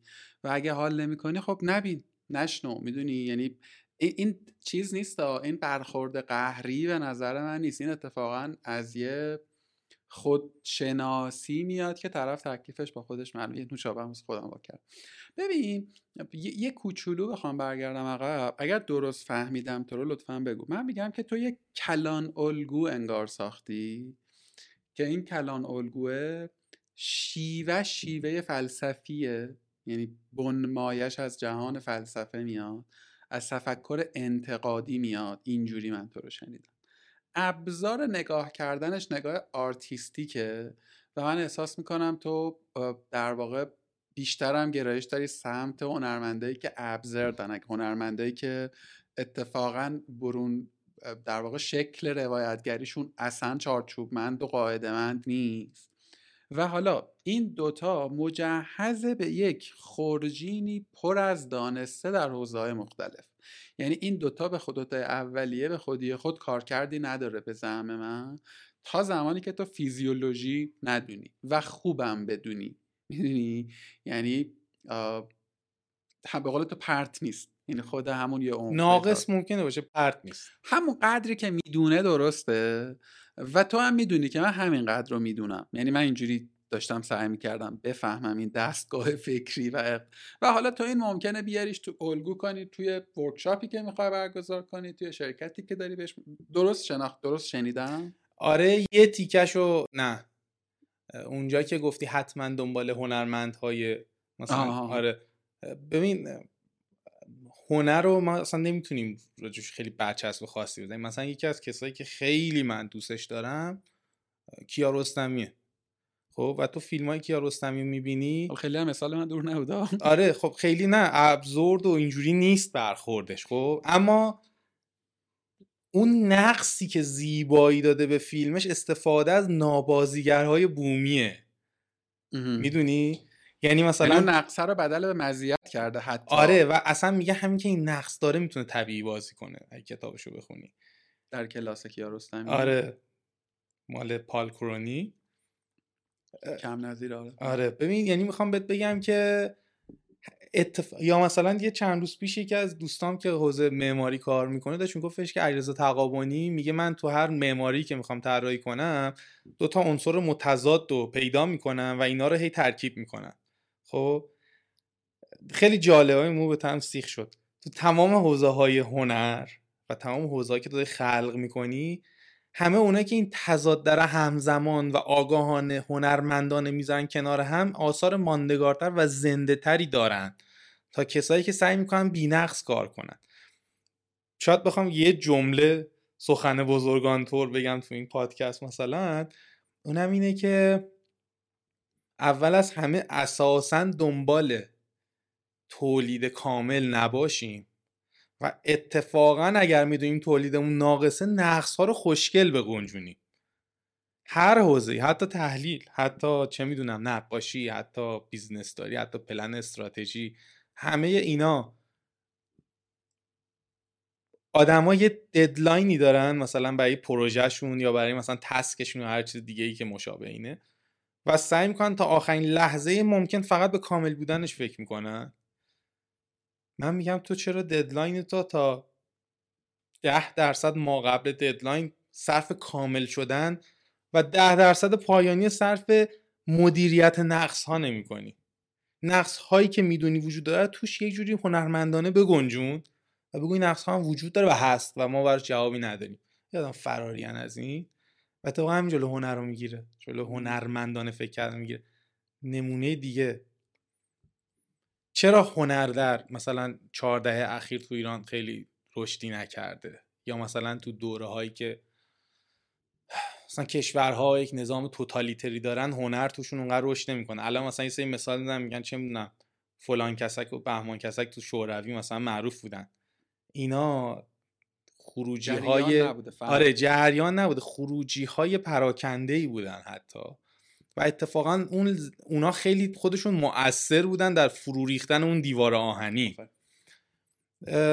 و چرا سیستم های توتالیتر با هنر انقدر در تضادن و با هنر می جنگند برای اینکه دنبال اینن که همزمان به تو شعار آزادی و عدالت میدن نمیشه. consistency و completeness ه تو بخوای شعار complete بدی consistent نیستی متلاشی میشی. باید نقص رو بپذیری. چرا مثلا سرمایه داری موفق بوده تا اینجا؟ چون یه سری نقص رو پذیرفته گفته okay این نقص هست. من به که صد به تو بدم سی رو دارم بهت میدم. سیستم های دیگه که این نقص رو نپذیرفتند میگن من به تو صد میدم و دنبال صده میرن منفی تحویلت میدن. چون تو دو تا عنصر متضاد نمی‌تونی کنار هم بیاری. مثلا چیزی نشدنیه. هر کی هم سعی کرده این کار رو بکنه هیچ پلن اجرایی رو عملی نداشته. یا مثلا کارآفرینا رو نگاه کن. همه کارآفرینا سه تا جلد کتاب کلوفت می‌تونی پشت حرفایی که پشت سرشون زدن رو بیاری وسط. همشون حتما هم یه سری کارمندای از شرکت ها اینا میان بیرون و میگن فلانی خیلی بد بود و مثلا با ما بد برخورد کرد یا اینجوری که اینجوری ال بود بل بود یا مثلا بیرحم بود یا هر چیز دیگه.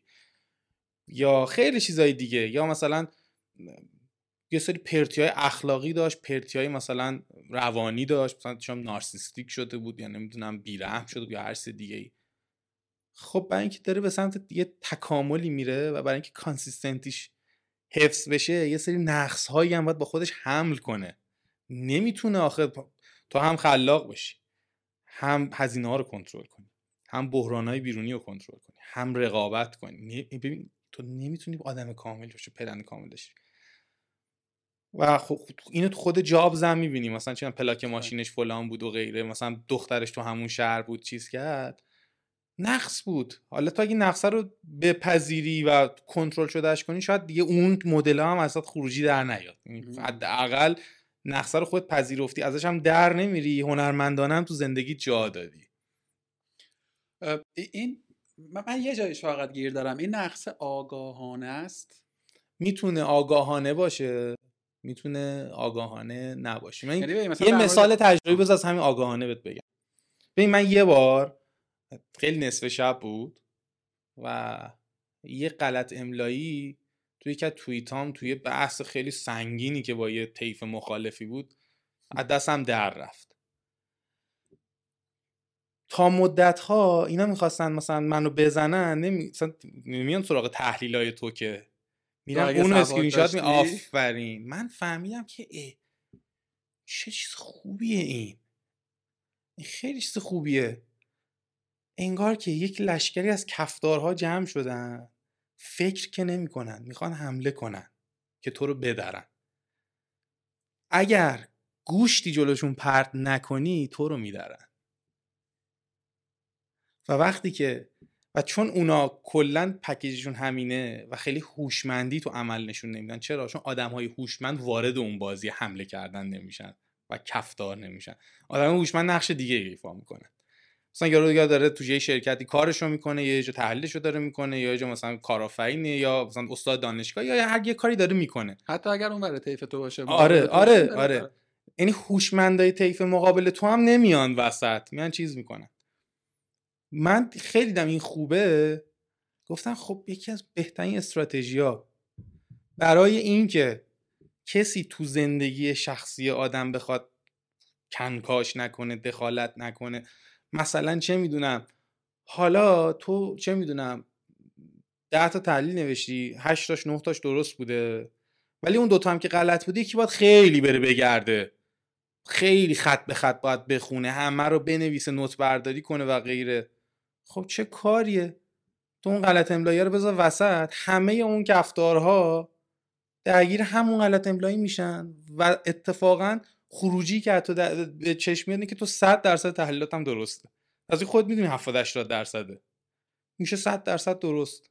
کسی هم نمیره بگرده پیدا کنه. یعنی الان اینجا کلیدش هم اینجا شاکیلدم برات دادم. ولی می‌خوام بهت بگم که و اتفاقا یه چند جای دیگه هم غلط املایی داشتم. دیگه اصلا یعنی نوشتم ای غلط املایی باشه ولش کن. گوشتم بره. و خیلی جواب داد. یعنی تو نگاه کن. من به عنوان یه فرد تو social media اونم تو فضایی که تو سیاسی می نویسی که همه لشکر سایبری دارن. مثلا چه می‌دونم از طیف اونوری و اینوری و چپ میانه و چپ نمی‌دونم رادیکال و راست میانه و راست رادیکال و مذهبی و نم سوپر انقلاب. همه. همه با لشکر سایبری حمله می‌کنن.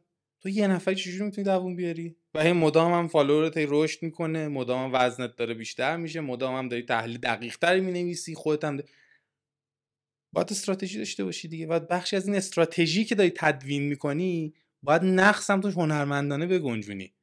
اگر نقص هنرمندانه بگنجونی اون وقت حوادثی که می‌تونه قوی سیاه تو بشه میشن لشکر کفتاره که گوشت که خودت پرت کردی رفتن سراغش. من آزوغه ای که پشتم تو این مسیری که تو این جنگل می‌خوام برم آزوغه کفتاره هم دارم با خودم میارم. چون اگه نیارم خودمو میدارم خب بنابراین به نظر من اینجا باز یه نمود دیگه است که می‌خوام اون الگوها رو ببین من تو بحث شرکتی استفاده کردم. حالا تو بحث فردی هم دارم ازش استفاده می‌کنم. حالا نقص آگاهانی و ناگاهانه است اینجا مثالش. اون غلط املایی ناگاهانه بود افتاد. ولی وقتی دیدمش و آثار و نتایجش رو دیدم تو می‌تونی یک نگاه کنی که ای وای من غلط املایی نداشتم نه همه تحلیلام دیده می‌شد. این نگاه اینکه من باید کامل باشم. من گفتم خب غلط املایی سوتی دیدیم ده بار دیگه هم بدم. این چه فایده ای برای من داشت؟ تفکر نقاد. سوال خوب پرسیدن. همیشه نگو چه زر خب این اینا رو درگیر این کرد. خب من ده بار غلط املایی بذارم ده بار گیر بدن اصلا دیگه لوس میشه گیر دادن به من. آقا تو یه سال میگی فوش نده. دو سال میگی فوش نده. بعد پنج سال بعد چهار سال. بازم می‌خوای اینو بگی؟ دیگه جواب نمیده. دیگه چیزی نداری. و کماکان نکته اینه کفتارها هنوز هم روی همون پافشاری می‌کنن. و حالا بماند که تو خوبه که بعضی وقتا های فکریت هم بگی که اون کفتارها فکر کنن که برن سراغ کشف مدل جدید تو مدل جدیدتری هم خلق بکنی دوباره نقصای جدیدی بگون چون دوباره بازی رو خودت بچرخون خودت بازی رو آره. یعنی حتی لازم نیست همیشه هم قایمش کنی. گاهی وقت هم خوبه که خب این کارکردش تا الان داشته دیگه بعد سه سال. بذار به عنوان اسناد از طبقه بندی باز شده بذاری وسط. آقا خیلی جذاب شد این تیکه آخرش. توی اون مدل نگاه فلسفی ابزار هنرمندانه و دانسته های بسیار. این ور دانسته های تو حالا میگم هر کدومش میطلبه یه منبر جدایی اصلا برین در موردش چون به نظر میاد که خب هر کدومش در واقع تحمل مبنا درست درمانی روش بوده.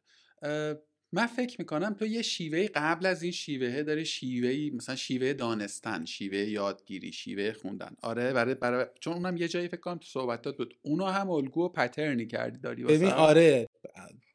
الگو پترن از کجا در میاد؟ اولین جایی که تو کلیشه ها رو تو ذهنت میزودایی و اولین باری که این کلیشه زودایی با درد وحشتناک همراه. که می‌تونه کلیش های خیلی کتکلوف آره. توش باشه. یکی از مثال های خیلی بارزش که مثال خیلی بارزش اینه که این همه آدما یه بار یه عشقی که قشنگ پودر بشن تجربه می‌کنن. من همیشه گفتم شما اگه از عشق دست ته بنبستش بزنی بیای بیرون بیشتر گیرت میاد تا وسط بنبست بری برگردی. برای اینکه خود ساز و کار طبیعی می‌دونه که ما از کلیش زودایی فراریم ما رو مجبور می‌کنه به کلیش زودایی. و اگه تو تا ته بنبست عشق رو بری دست بزنی پا رو خیلی کلیشه های کلیدی خودت گذاشتی. درسته؟ من می‌خوام بگم که هر تجربه ای که رخ میده با همه دردهایی که داره به نظرم باید تمومش کنی. یعنی تمام و کمال بری باهاش. از عاشق شدن گرفته تا کارآفرینی گرفته تا اصلا چه می‌دونم freelance ی گرفته تا هر مسیری که تو اون مسیر تو با یک دردهایی مواجهی و پای اون دردها وای میستی. کلیدترین اینجا بحث عشق دیگه. یعنی اون جایی که دیگه انسان ها تا فنای کامل میرن. خب؟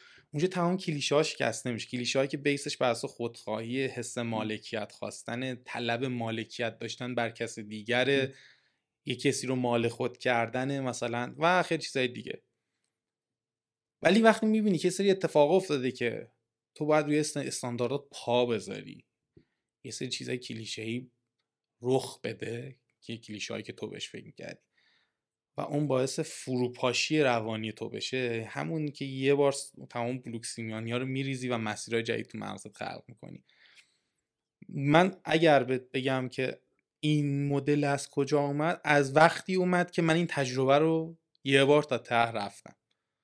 خیلی انتخابی نبوده. آره انتخابی نبوده. ببین تو مثلا می‌تونی بگی که آره مثلا بچگی من اینجوری بودم کنجکاو بودم نسبت همسایه همه اینا اوکی ولی همه اینا جهش ایجاد نمی‌کنه. ممکن تو رو نسبت اوریج جامعه 10 درصد 20 درصد اصلا 90 درصد اصلا 99 درصد بهتر کنه. اما یه سری اتفاقات این شکلی که تو رو یک بار با می‌تونه کاری بکنه که تو تمام این در واقع کلیشه ها رو بشکنی عین همون تحملیه که گرافیت و نمی‌دونم زغال تو فشار تحمل می‌کنم میشه الماس. خب؟ اینم هم همونه. تا اگه بتونی اینو تحمل بکنی و یه بار از همه چیز بتونی بگذری این خروجیش منتهی به این میشه که ذهنت خیلی شارپتر میشه از بعد از اون ماجرا. و آیا ممکنه که منجر به نابودی هم بشه؟ همه چی ریسکشو داره. یعنی اساسا تو تو این مسیر میری این ریسک هم داری با خودت می‌بری که دردش درده. اگه این ریسک وجود نداشت که درد درد نبود که. و این یکی از چیزهایی که به نظر من اون بیس یادگیریش شروع می‌کنه. حالا تو می‌تونی بری و تو مسیر دست بنبست بزنی و بدو بدو برگردی عقب.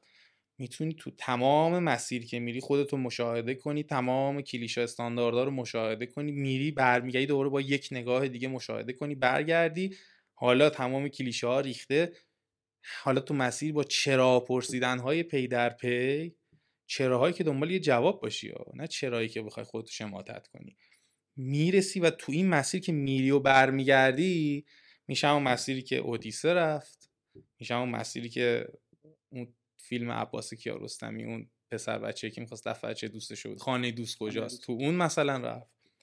مسیری که طعم گیلاس طرف مثل خودکشی رفت. و این مسیره همه جا اتفاق مثلا هفخان رستم و همین که می‌بینی یه بار تو داری میری و تمام دردها و یه مسیر اکتشافی رو میری و برمیگردی و به نظر من پایه‌ای ترینش واسه یادگیری هم که تو اون یه بار رو که عاشق شدی چه بلای سر خودت میاری. اگر خداگاهی تو حفظ بکنی و مسیر رو خداگاهانه دردش رو تحمل بکنی در کنار احساساتی که داری و خوب خودت مشاهده هم بکنی و برگردی احتمالا مدل یادگیریت هم خیلی تسریع پیدا می‌کنی یعنی سرعت می‌گیره و خیلی مدل آرتیستیک تری میشه. ولی اگه این مسیر رو بری که صرفا رفته باشی و لجبازی کرده باشی و نه به خود آسیب بزنی به کسی آسیب بزنی چیزی گیرت نمیاد. یا بخوای سرکوبش کنی. خیلی آدم هم عشق سرکوب می‌کنن. مثلا چه می‌دونم یه شکست عشقی خورده مثلا میره مثلا از فردا به بعد فقط کار. خودشو غرق کار می‌کنه. یا مثلا خودشو غرق مثلا تفریحات مختلف می‌کنه یا مثلا روابط مختلف می‌کنه یا غیره. این این سرکوبه. ولی باید بذاری یواش یواش این دمایی که رفته بالا خودش هم یواش یواش خنک بشه. تا یه چیزی متولد بشه در نارس در نیاد. یادگیری نظر من بیس بیس بیسش تجربه های این شکلی من بود که الزاما رابطه عاطفی هم نبود. اتفاقات دیگه هم تو زندگی من افتاد که حالا نوشتمش. و اینو که تو در میاری دیگه نگاهی چیز دیگه میشه. دیگه می‌تونی یه نکته دوم رخ میده اینجا. اون جایی که ما خودآگاهانه یاد می‌گیریم این prefrontal cortex مغزه و آگاهانه است. تفکر نقاد و اینا اینجاست. با این و تداوم این تحمل این فشاری که این چون این بخش مغز خیلی انرژی زیاد مصرف می‌کنه و خیلی خسته کننده است. خیلی هم کم تو مدار میاد.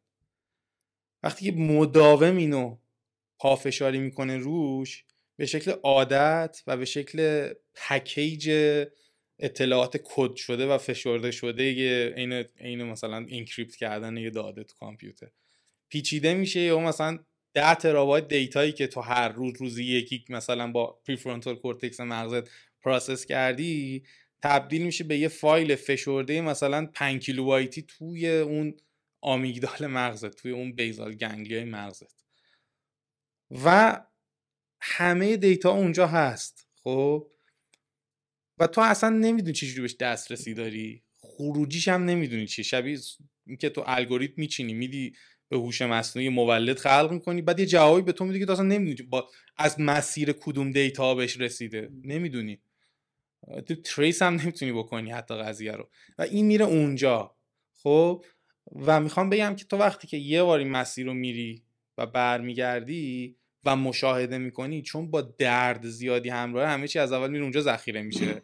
و توی پکیج کامل تری داری. حالا این مسیر برای تو تبدیل به عادت که میشه یعنی محیط بیرونیت هم خودت آرایشش رو شکل میدی بر اساس چیزی که هدف هدف گذاری کردی بری جلو حالا یه جایی بعد این دیگه autopilot ژئوپلیتیک می‌خونی میری اقتصاد می‌خونی میری هنر می‌خونی. داره خودش اون الگو رو یه بار در آورد داره هی جاش میاره. یعنی با یه سرعت زیادی هی داره data رو در واقع رمز نگاری شده و فشرده می‌کنه. نه خودت می‌دونی از کجا میاد نه دیگری. مثل همون که میگن آقا آدمو تو لحظه اول بهتر می‌فهمن که طرف داره دروغ میگه یا نه تا اینکه بخوام فکر کنن میگه چون تو اینقدر دروغ گفتی و دروغ نگفتی همه حالت ها رو تجربه ام. کردی.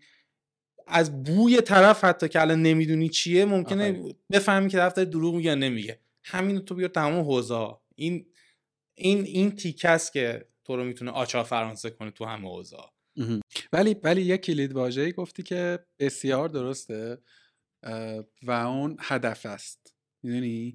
حالا اینو میشه اینجوری هم ترجمهش کرد که تو یه یه roadmap ی داری خودتو غوطه ور می‌کنی در چیزهایی که مرتبطه به اونه.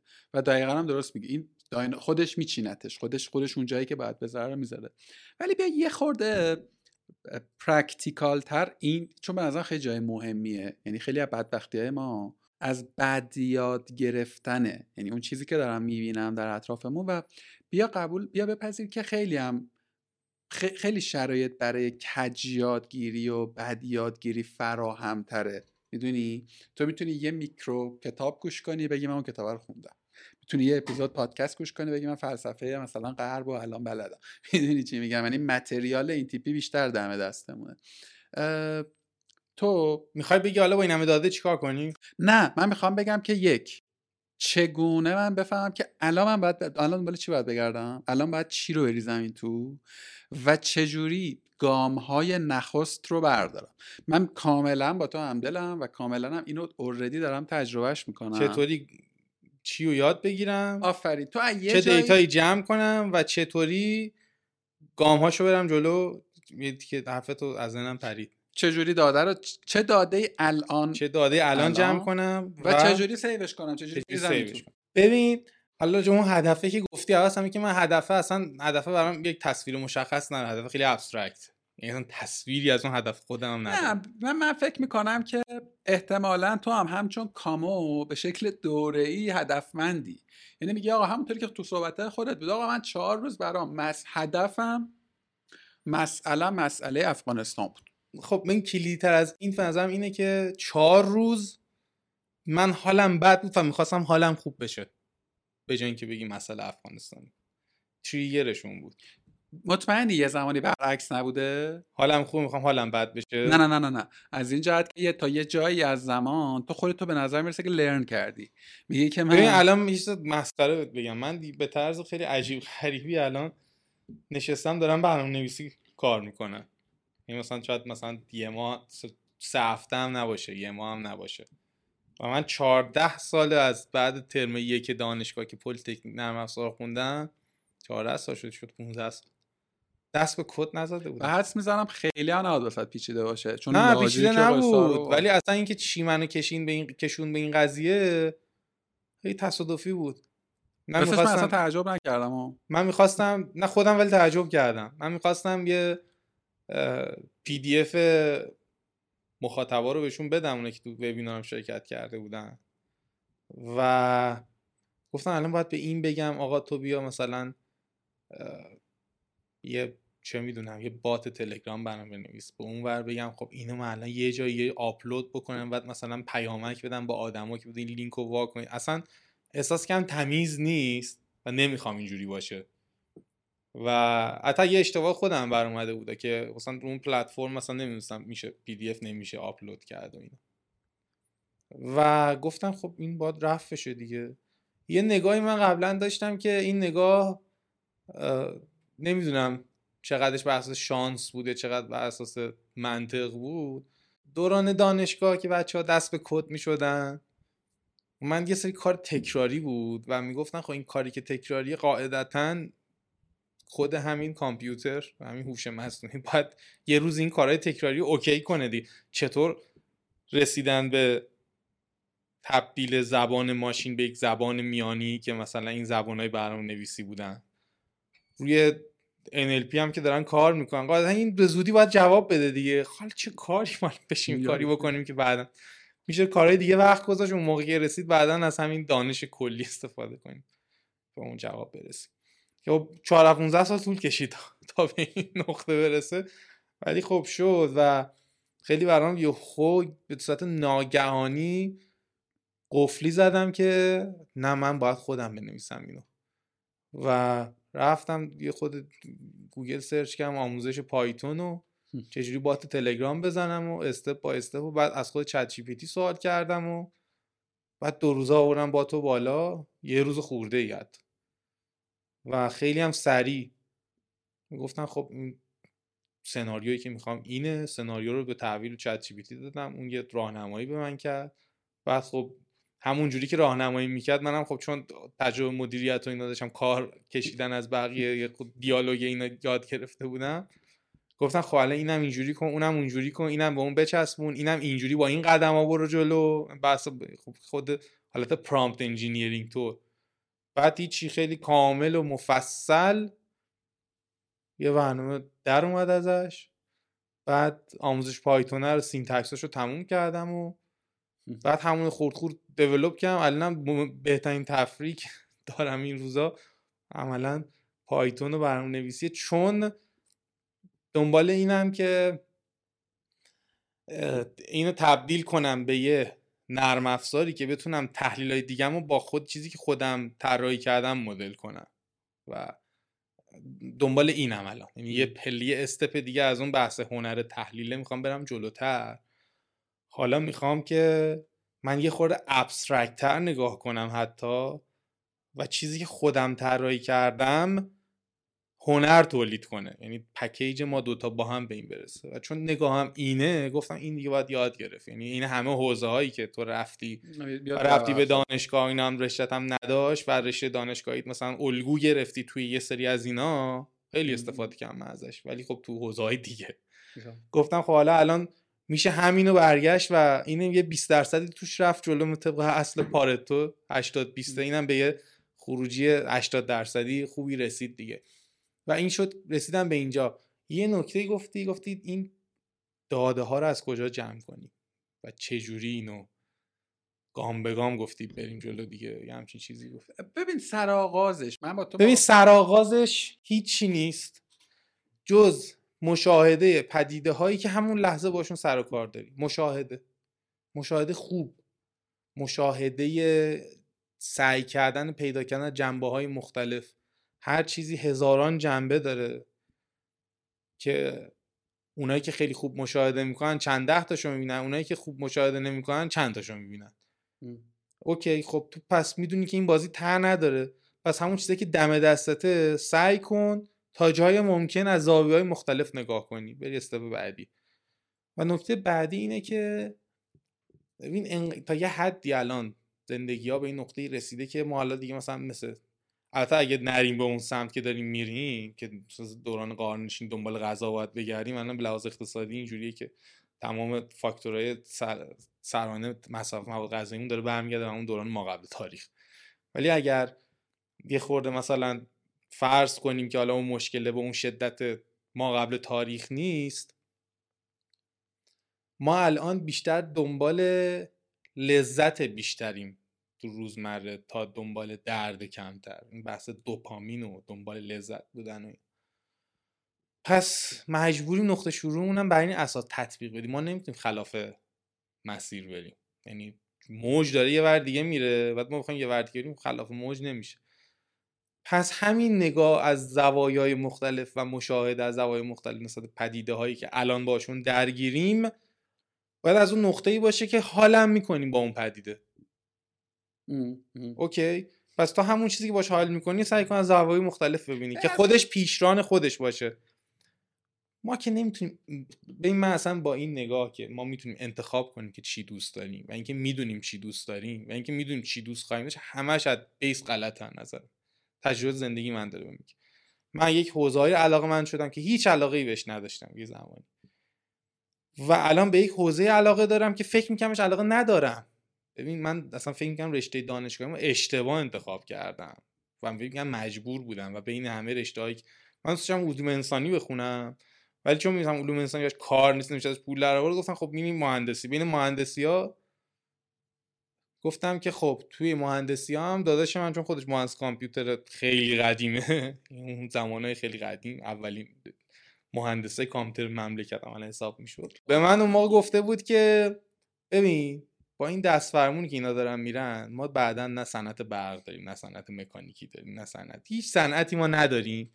تنها چیزی که احتمالا تو می‌تونی ازش نون و آب همه جای دنیا در بیاری اینه که یه کامپیوتر هر جای دنیا تو بالاخره می‌تونی پشت یه کامپیوتر بشینی تهش همونه چیزی که می‌خوای. و دنیا هم داره میره به اون سمت و اتفاقاتی هم میفته که فعلا تصوری بهش نداریم. اما الان تو بری دانشگاه با تقاضای الان جامعه نباید نگاه کنی. و ببین 10 سالی 15 سالی تقاضای جامعه چیه؟ تو الان بری سر صف وایسی. و توی رشته مهندسی از شاخه ریاضی که میری کنکور میدی ما از کامپیوتر. ولا غیر. و الان می‌بینید که تاپ انتخاب رشته شده کامپیوتر. زمان ما تاپ انتخاب رشته برق و مکانیک و عمران و صنایع و اینا بود بعد می‌رسید کامپیوتر. الان اولی همه کامپیوتر رو می‌زنن. این خیلی اون موقع که رفتم گفتم خب من که اصلا دوستم علوم انسانی بخونم. و به خاطر این اومدم مهندسی و حالا اومدم اینجا. الان که نگاه می‌کنیم که خدا رو شکر علوم انسانی نخوندم. چون تو ایران اصلا ما جایگاهی در علوم انسانی نداریم. و تنها حوزه‌ای که می‌تونیم یه ذره با دنیا هم, سا... هم راستا باشیم به خاطر اینکه امکانات خاصی جزی کامپیوتر و لپتاپ نیاز نداره کامپیوتره.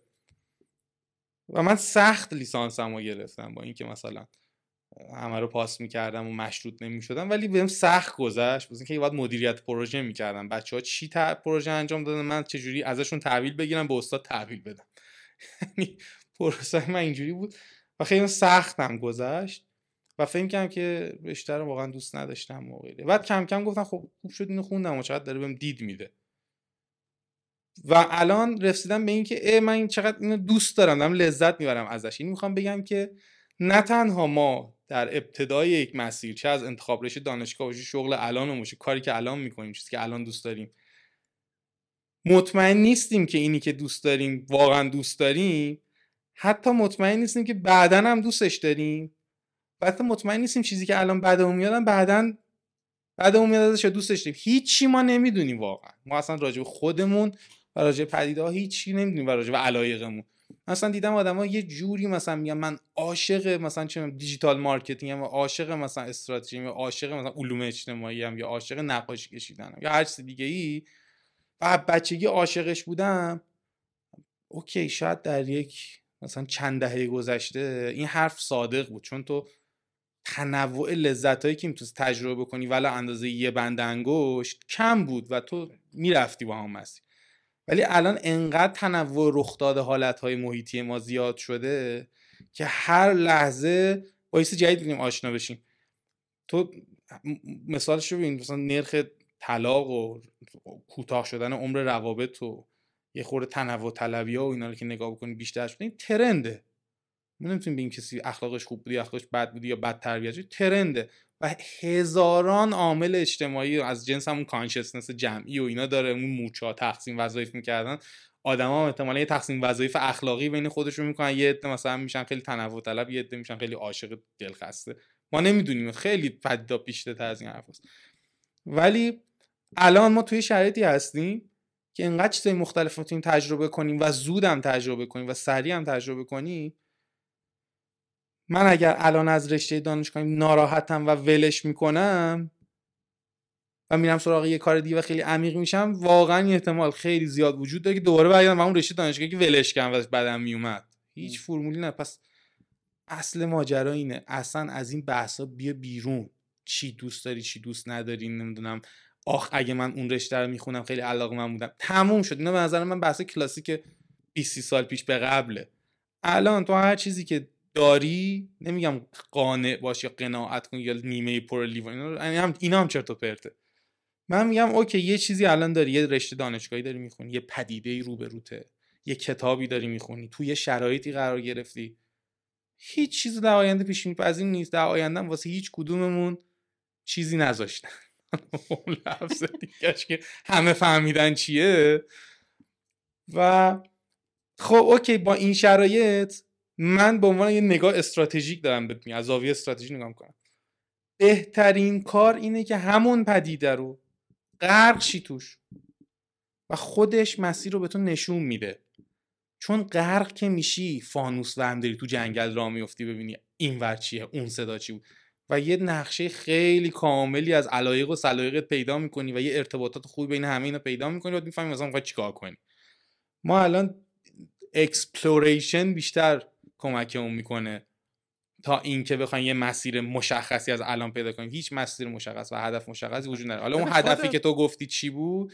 هدف من این بود که هر لحظه کاری بکنم که توش دارم غرق میشم و می‌کنم این کارو. من غرق شدم تو پایتون اون چند وقت و گذاشتم غرق شم. با اینکه یه مقاله قسمت سوم رساله رستگاریمو خیلی علاقمندم زودتر تمومش کنم بنویسم و بدمش بیرون. چون می‌دونم خیلی مهمه خیلی می‌تونه تاثیر گذار باشه. خیلی نسبت به دو شماره قبلی مهمتر نظر من و حرف جدیدی توش داره ادعای جدید توش داره می‌تونه منو مثلا یه position جدیدی به من خیلی برام جذابه. ولی تو اون لحظه گفتم الان چی داره من غرق می‌کنه؟ این. این یه وسوسه که تو میری نون خامه رو برمیداری؟ همون جوری بود واسه من. خیلی وقتا میگن لذت عقب بنداز. توی مثلا چه کنترل وزن و نمی‌دونم خیلی چیزای دیگه. من اتفاقا می‌خوام بگم که اگه نمی‌دونی مسیر چیه تو این حوزه ها اصلا لذت عقب ننداز برو تو کارش. و رحمم بهش نکن. این بهترین نقطه شروعه توی جمع داده. و نکته دوم. که استراتژی نداشته باشی. آره واقعا همینه. من واقعا همین. اون موقع که من بحثش با شرکت بحث شرکت بحث می‌کردم این بود که می‌گفتم که المان های محیط ما اینجوریه و تعداد تصمیم گیری ما فلان شده. یه مدلی مثلا مدل ریاضی طوری برای خودم مثلا پای تخته کشیدم و گفتم الان استراتژی ما محدود به تغییر رفتارهای زمینی و بستری توی شرکت. حالا اینو می‌خوام ربطش بدم به اون حجم داده ای که گفتی چیکار می‌کنی. خیلی آدما هستن کوه کتاب خوندن صدها برابر من قطعا خوندن و صدها برابر خیلی دیگه خوندن. ولی نه خلاقیت جدیدی بروز میدن نه چیز جدید می‌تونن کشف کنن. آقا تو مثلا دکترای ژئوپلیتیک داری دیگه. اوکی. دکتر ژئوپلیتیک قرار چیکار کنه؟ حداقل 5 تا واقعه جلوتر از منو جلوتر از الان یه تصویر کلی بهش بده و یه solution ی براش بده دیگه. وقتی که رخ میده همون تفسیر می‌کنی چه فایده داره وقتی که معما حل گشت؟ تو اتفاقا باید bet against all بزنی. یعنی وقتی که 95 درصد به بالا اصلا تصور نمی‌کنم اون اتفاق رخ بده تو اونجا باید خودتو نشون بدی. و اینا اون دکتر چه فرقی با بقیه خب منی که دارم این کار مثلا می‌کنم bet against all می‌کنم و در میاد خب دکترای تو داره بهتر کار می‌کنه دیگه. می‌خوام اینو بگم که اون حجم data آدم زیاد که حجم data زیاد دارن. حالا می‌خوام تمثیل برات بزنم از ژئوپلیتیک و یادگیری. حجم data ی زیاد مثل معادن و منابع مختلف کشوره. خب مثل پتانسیل جمعیتی کشور. چی اینا رو به سوددهی و توسعه میرسونه؟ ارتباطات. اگر تو نگاه بکنی کشور پیشرفته تر هم ارتباطات حمل و نقلشون تکنولوژیش بالاتره هم فراهمتره هم ارزونتره. با سرعت بیشتری آدما همدیگر رو می‌بینن. پس با سرعت بیشتری تبادل مالی می‌کنن. با سرعت بیشتری data بین هم رد و بدل می‌کنن. تو هوش مصنوعی. تو یه سخت افزاری داری یه حجم data داری و یه structure ی که اون AI برای تو خلق می‌کنه. data ی بیشتر برای تو هوش تو قوی تر می‌کنه. اما اگه data ت بیشتر باشه سخت افزار ضعیف باشه چی؟ صد برابر data داشته باشین سخت افزارت مثلا نصف باشه باز نمی‌تونیم خیلی مطمئن بگی که من با 100 برابر دیتای بیشتر و سخت افزار کیفیت نصف می‌تونم مثلا هوش 50 برابر بیشتر داشته باشم. مثلا ممکنه هوش مثلا 4 برابر کمتر داشته باشی حتی. یا ساختار. آقا من الگوریتمم اینه با چه می‌دونم 100 برابر مثلا داده تجمیع شده با این الگوریتمی که مثلا چه می‌دونم پیچیدگیش مثلا ده میلیارد نورونه مثلا مثلا تفاوت چت جی بی تی 3 با 4 با اونی که مثلا چند تریلیون نورونه خب اصلا زمین تا آسمون خروجیشون فرق می‌کنه دیگه. ساختار ارتباطات یعنی ارتباطات داده ها با هم اینجا مهمه. زیر ساخت سخت افزاری اینجا مهمه. حجم داده هم مهمه. خب حالا اینو بریم یادگیری. اگر ماشین لرنینگ و هوش مصنوعی و همه اینا یه مدلی از مغز الگو گرفتم خیلی جاها و اگر توسعه کشور هم همینجوری ببینی بیا مثالاشو ببینی. هر وقت کشوری مثل ایران تو مسیر راه تجاری بود قبل اینکه کانال سوئز بیاد غیره ثروت تو این کشور زیاد بود حکومت ها قوی بودن دیگه آخرش دیگه آخرین جاش مثلا صفویه بود دیگه که پول می‌دادن انگلیسی ها بیان پرتغالیا رو بندازن بیرون. خب؟ یا اوجش مثلا زمان هخامنشیان بود که عملا دیگه پل شرق و غرب کامل دست ایران بود. پس هر وقت تو در مسیر هر وقت تو راه های خوبی داری و تو مسیر عبور داده هایی یادگیری ملیت هم بیشتره. همین میریم تو مغز. مسیرهای بین مغز چی مسدود می‌کنه؟ کلیشا. هر تو کلیشا رو ببری انگار که شبکه راهن قوی تری داری تو اون کشور. منابع رو به هم بهتر می‌تونی وصل کنی. ضربه دکارتی های بیشتری داری از حالت های ممکن خلق می‌کنی. مجموعه مختلف داری تو هم تو ذهن ضربه دکارتی می‌کنی حالت های مختلفی خلق می‌کنی. سرعت ارتباطات که میره بالا جی دی پی پر کپیتات هم بیشتر میشه. پس عملا اگه سرعت داده تو ذهنت هم بره بالا انگار که درآمد سرانه نورونات هم میره بالاتر. چی می‌خوام بگم؟ می‌خوام بگم اینا یه سری سیستم های نستدن. تئوری تو یه لایه تو لایه های دیگه هم داره جواب میده. پس تو اگر می‌خوای ببینی که این حجم از داده رو چیکار کنی من میگم من میگم باید اینا رو به هم وصل کنی. با سرعت بیشتر. کی اینا به هم وصل میشن؟ که یه جایی اگر دره بود روش پل بزنی. یه جایی اگر کوه بود تونل بزنی. این میشه همون شکستن کلیشه ها عبور از کلیشه ها کلیشه ها رو که میشکنی این دوتا پتانسیل به هم وصل میشن. آدما بیشتر با هم در تماس باشن مجموع اون آدما باهوشتره. عین اون هوش مصنوعیه که ارتباطات داده ها رو اون بستر سخت افزار سریعتر به هم وصل میشن. پس اون هوش مصنوعی هوش باهوشتریه اصطلاحا. همون هم میاد رو مغز. پل زدنه و تونل زدنه و اینا میشه بیس رواداری. تو بتونی آدم ها رو بپذیری و تضادها و نقصهاشون رو هضم کنی. این باعث ارتباطات نورونیت سریعتر بشه. تنوع ارتباطیت بیشتر میشه. اگر تنوع نگاهت از زوایای مختلف رو هر پدیده که باش برخورد می‌کنی بتونی بیشتر کنی. و قرار نیست یه یه روز اول از صد زاویه نگاه کنی. روز اول یه زاویه فرداش از دو زاویه. روی پدیده جدیدی از سه زاویه اصلا پدیده قبلی ها دیگه بر نمیگردی مرور کنی. روی پدیده دیگه از ده زاویه.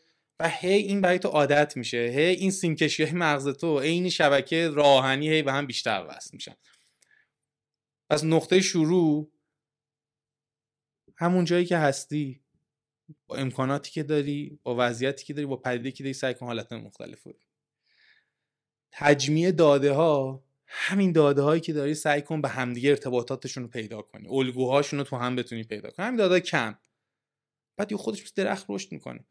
تو اون وقت اگه نقطه به بعد انقدر الگوها رو توی هم پیدا کردی بدون اینکه یک حوزه اطلاع داشته باشی می‌تونی روش لکچر بدی.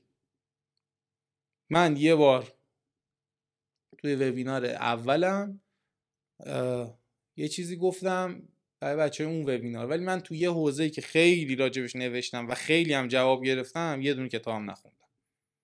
یعنی کاملا الگو گرفتم از جای دیگه. یا مثلا بحث استراتژی که چند دقیقه چند ساعت پیش چند دقیقه پیش مطرح کردم. دیدی از فلسفه ذهن و جراحی و فلان و اینا تازه رسیدم به یه پلنی و اون consistency completeness که هیچ جایی توش اسمی از استراتژی نمی‌دونم پورتر فلان و چی وجود نداشت. ولی برای تحول و استراتژی تو سازمان ازش الگو گرفتم. حالا خود استراتژی هم هست اونم خودش که ابزاره. ولی کور قضیه اینجوری میشه. و توی این داستانم از همون جنسه. یعنی تو بدون اینکه حتی استراتژی بدونی می‌تونی به یه چیزی برسی که بدون نیاز به دونستن استراتژی تصویر درسته. حالا میره ابزارشو پیدا کنی تو استراتژی. می‌خوای ژئوپلیتیک تحلیل کنی core قضیه رو پیدا که از زاویه مختلف بدون دخالت خود ژئوپلیتیک. حالا میری از ابزار خودمونم بیشتر استفاده می‌کنی. مثال یادگیری رو تو فرد با مثال توسعه کشور و از المان جغرافیایی می‌تونی الگوهای مشابهش رو بین پیدا کنی. در واقع تو کمتر می‌دونی اما خیلی بیشتر می‌دونی. من من میشه گفتش که من یاد گرفتم مثلا با یه چاقو هم کار پیچگوشی چهار سو رو بکنم هم کار پیچگوشی دو سو رو بکنم هم میوه پوست بکنم هم خودم دفاع کنم مقابل جنگ چون حیوانای جنگل نه این چاقوه اون مدل توه. آره دیگه. داده ها هم من, من این دوتا رو منفک از هم می‌دونم. یعنی نه من نظرم منفک علمان های جدا خب؟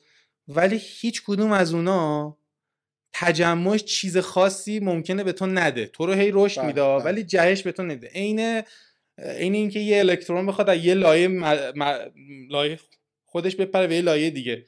زیر لایه رو یواش یواش میری با حجم داده زیاد کردن. اما کی لایه رو کلا عوض می‌کنی؟ از s میری به p.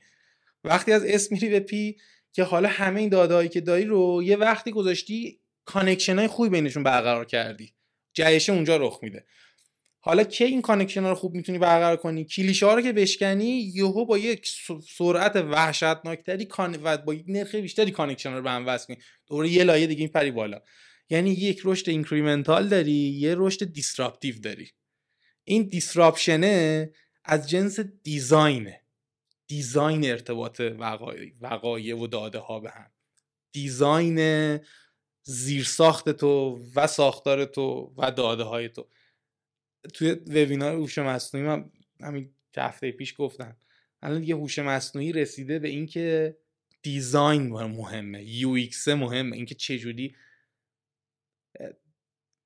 هنرمندانه بهش دستور بدی مهمه خب یعنی prompt engineering تا یه جایش engineering ارزش به نظر من art. میشه خب و حالا مثلا چند تا مثال واسه بچه ها زده بودم که از این جنس که من چه جوری مثلا بحث کودتای 28 مرداد و با پیشفرضای خودم و سوالهایی که از قبل با تفکر نقاد تر کرده بودم design کردم که هوش مصنوعی بدون که hallucination یا تحلیل فردی خودش رو من بده data ی دقیق به من بده و من بتونم اون حوادثی رو که نمی‌تونستم connecting برقرار کنم از توش بفهمم. مثلا دیگه ازش نمی‌پرسم آقا مصدق چی گفت اون چی گفت این چی گفت اینا رو همه گفتم طریقم هست. الان من سوال اینه در تاریخی که مصدق مثلا یه قیام تیر ماه فلانی رخ داد همزمان با اون اتفاق ترندهای اقتصاد تکنولوژی مثلا ملاقات های مهم سیاسی سران کشورها چالش های بین المللی جنگ های همزمان داره رخ میده و اینا اینا اینا رو به من بگو. میشینه یه عالم می‌نویسه همزمان مثلا آمریکا مثلا نفت انقدر بوده مثلا بنزین انقدر بوده رئیس جمهور این بوده این رفته با اون دیالوگ کرده مثلا بحرانای همزمان دنیا اینا بوده و من یه تصویر کاملتری می‌گیرم. حالا می‌تونم اون connecting data رو design کنم. و به یک خروجی برسم راجع به تاریخ که اینم خلق جدید.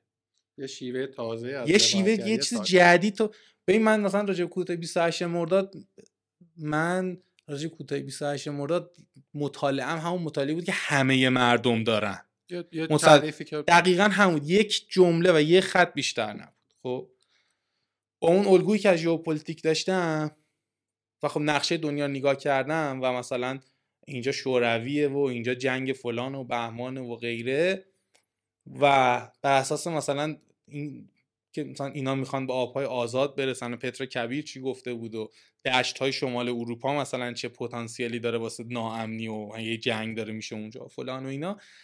یه عالمه این رسیدم به این نقطه که به نظر من کودتای 28 مرداد که اصلا شاید هم اسمش کودتا نباشه اتفاق بهتری بود تا اینکه رخ نمی‌داد. یعنی خودش ممکن اتفاق منفی حساب بشه. همون که گفتم نقص و هنرمندانه بپذیری. من گفتم که خب این چه المانی داشته ریشش از کجا اومده؟ وقایع موازی وقایع موازی مسیر هر کدوم به قبل چی بوده؟ تایملاینه. این تردای موازی که دارن با هم میان جلو رو هم دارن اثر می‌ذارن. بعد رسیدیم اون بحث آقا بکف و فلان و همه اینا که راجش مفصل نوشتم. و من بدون اینکه راجع به 28 مرداد به صورت خاص مطالعه کنم از عین اونجا گفتم بدون اینکه از استراتژی حرف بزنم استراتژی چیدم اوضاع مختلف. بدون اینکه راجع به 28 مرداد حرف بزنم و مطالعه کنم از المانهای دیگه که بلد بودم به این نتیجه رسیدم که این یه اتفاقی بوده که خوب نمی‌تونم بهش بگم چون که خود کلمات ناقصن. ولی اگر مثلا رخ دادش و قبلا برای من ترسیم می‌کردن منفی صد من یا میگم الان منفی ده یا مثبت ده حتی. مثبت صد هم نیست خب؟ ولی دیگه اون منفی صد دیگه نیست. بعد نگاه می‌کنم حالت مختلفی که می‌تونست رخ بده چیه؟ یه منفی صد بود می‌تونست رخ بده یه منفی ده. خب منفی ده رو من باید تشکر کنم از اون که اصلا منفی ده و رقم زده حتی. خب؟ و اینکه چقدر این تاریخ تحریف شده اومده جلو. حالا برای اینکه به این رسیدم حالا با نگاه جدید رفتم اونجا گفتم با علمان های دیگه راجع به استراتژی حرف زدم. حالا رفتم از ابزار استراتژی هم ابزار خودش استفاده حالا رفتم راجع به خود 28 مرداد و چیزی که تا حالا نوشته شده سراغ اونا. سراغ اونا که رفتم چون با یک نگاه جدید داشتم همون داده ها رو نگاه می‌کردم با همون داده ها می‌تونم اثبات بکنم نسبت به همون آدمایی که اون داده ها رو دارن که این اتفاق بهتری بوده. خب این میشه استفاده همزمان از چت جی پی تی تکنولوژی تفکر نقاد لیست کردن سوالا استفاده حوزه های دیگه تو پیش بینی اتفاق. یعنی من تاریخ رو با جغرافیایی که بلد بودم از قبل پیش بینی کردم. یعنی گفتم که این اتفاق افتاده باید میافتاد. من در رو نقشه میگم این باید میافتاد. state A باید می‌شد state Z نمی‌دونم اول به B می‌رسید به C می‌رسید. اصلا D رو رد می‌کرد یا نمی‌کرد اصلا این وسط من نمی‌دونم چی میگذره. نقشه دارم میگه A باید برسه به Z این وسط چجوری رخ داده؟ باید برم حفره رو پیدا کنم تا جای ممکن ببینم آیا این A به Z می‌رسه قابل استدلال یا نه. اگه بتونم پیدا کنم که قابل استدلاله حتی اگه مستقیم رسیدنشو کافیه. توی استدلال و اینا خیلی وقتها واقعا نیازی نیست تو به استیت های میانی بپردازی واقعا نیاز نیست. تو, تو نیاز نیست که راجع به چیز بخوای. تو نمی‌دونم مثلا آب که داره به جوش میاد خب یه گرمایی بهش رسیده. گرما با آب برسه آب به جوش میاد. نیاز نداره شعله گاز بوده یا هیزم بوده یا چی بوده. از چه state هایی رد شده اصلا کسی این هیزم آوردی که گاز رو وصل کرده. نه تو راجع به state صفر آب و state جوش آب صحبت می‌کنی. این از A رسیده به Z. B و C و ایناش مهم نیست. و تو می‌تونی اینجوری تحلیل کنی درست تحلیل کنی. ولی بقیه می‌خوان اینو بکوبن میگن نه تو چجوری این وسطاشو حذف کردی؟ چون نیاز نیست بهش الزاما. مدل نیاز نداره بهش. نقاشی می‌تونی بکشی بدونی که ریزه های مثلا رگای صورت یا رو بکشی میگی این صورته و مثلا اینجا داره مثلا آب می‌خوره. خیلی طولانی شد. خسته شدی. نه من داشتم به این فکر کردم که من چهار پنج تا سوال کانونی داشتم که فقط یکیشو پرسیدم. خب یعنی مثلا یه خود در مورد چیز می‌خواستیم حرف بزنیم خود اوشم مصنوعی و یه دو سه تا سوال دیگه. بذار قبلش اینو بگم. من فکر می‌کنم که یعنی خودم بیتارو باید این کار بکنم. فکر می‌کنم آدمایی که اینو دارم میشنم یه کاغذ قلم باید بذارن گوشه دستشون و این این نورون ها رو پیدا بکشن. می‌دونی؟ داده ها رو به هم بس کنن و بدون ذره اغراق به نظرم خیلی جای یاد گرفتن داشت. خیلی سرنخ توی صحبتات بود. دمت گرم. مرسی. من می‌خوام از اون دو تا سوالم که هر کدومش احتمالا دو ساعت دو ساعت و میشه صرف نظر کنم. یه سوال یه خورده بی ربطی بپرسم یا شایدم با ربط. یه کتابی داره ویل دورانت احتمالا دیدی در جستجوی معنای زندگی. قصهش که نخوندم البته. قصهش اینجوریه که در سالهای پایانی عمرشم بوده اگر اشتباه نکنم. بزرگوار خورده دچار یأس فلسفی میشه که معنای زندگی چیست؟ حالا ما این همه کتاب نوشتیم و این همه درس دادیم و این همه درس دادیم دنبال چیم انگار؟ و شروع می‌کنه با یه عالمه آدم حسابی زمان خودش معاصر خودش مکاتبه کردن از سری ادیب و فیلسوف و آرتیست و دانشمند و همین سواله رو می‌پرسه و این کتاب مجموعه ای از پاسخهایی به این پرسش. حالا من می‌خوام این سواله رو تو بپرسم. من تو رو توی این گفتگو آدمی شناختم که به گذشته و به آینده درگیره. یعنی از های از گذشته و بعضا حال کمک می‌گیره که بتونه یه خورده جلوتر رو انگار بفهمه و اینه که حالش رو خوب می‌کنه. با این نگاه معنی این زندگی رو تو این یافتی؟ چجوری برای خودت اینقدر درگیر زندگی هم که وقت واسه معنا پیدا کردن پیدا نکردم. فکر کنم که نیازی نیست بهش. من نیازی بهش ندیدم. یعنی خیلی وقتا برای اینکه تعمدن اون نقص رو تو مسیر زندگی بذاره آدم که بتونه عبور بکنه یه سری مراحل یه سری معناهایی هم علکی برای خودش در میاره. به اون نقص آگاهانه ای که میگنجونه تا اینکه بتونه یه ثبات فکری پیدا کنه به یه ثبات شخصی برسه. ولی در مجموع نه پیداش نکردم چون می‌دونم پیدا نمیشه ازش صرف نظر کردم. بی هدف بودن زندگی رو پس نقص طبیعیش به شاید هم شاید هم نقص نباشه یعنی خیلی معلوم نیست چیه ولی هست و تسک خودت بر نداشتی آره اصلا اصلا نیاز نیست تسک برداری. نظرم ما خیلی خیلی کوچیکتر از اونیم که بخوایم مثلا واسه زندگی معنا بتراشیم باید بدونیم که بدون معنا باید انقدر زندگی کنی که یادت بره می‌خوای معنا بتراشی و اون زندگی کردن هم چیزی جز همون تو لحظه بودن. شاید بخوای دنبال معنا بگردی خیلی و افقای بلند رو ببینی. ولی هم حالا از دست میدی هم اون معنا هم بهش نمی‌رسی. من فکر کنم اگه تو معنا رو تعریف نکنی شاید به یه درک انتظایی بهتری ازش تو مسیر برسی تا اینکه بخوای تعریفش بکنی و احتمالا چیزی هم که ازش تعریف می‌کنی تبدیل به سری مسیرهای نورونی تو مغزت میشه و همون هم میشه بلوک سیمانی جدید. و بخوای برای تحققش هر کاری بکنی و ممکنه یک روزی با تحققش بخوای آدم بکشی خود تحققش بخوای آدم های زیادی رو دچار آسیب بکنی و بخوای تئوریزش بکنی و بخوای آدما رو باش به سعادت برسونی. فکر می‌کنم که هم برای خودم هم برای جامعه بهتره که من خیلی دنبال این که بگم معنی زندگی چیه نگردم. فکر می‌کنم اینجوری مفیدتره. و کم خطرتره. وقتی هم نیست جواب سوالم پیدا نمی‌کنی. احتمالا یه جواب یک جوابی پیدا می‌کنی بر اساس نقص های ذهنی خودت. ولی فعل و انفعالاتی که می‌بینم همون consist تضاد consistency و completeness و decidable نبودن دنیا. decidable نیست چون نمی‌تونی stepهای بعدی پیش بینی کنی. consistent بین consistency و completeness مدام در حال نوسانه و اتفاقا چون decidable هم نیست state بعدی بحث می‌کنم خاموش شد. آره باتریش تموم شد ولی صدا رو داریم. آره. آره صدا رو میندازیم از روی این دوربین دیگه.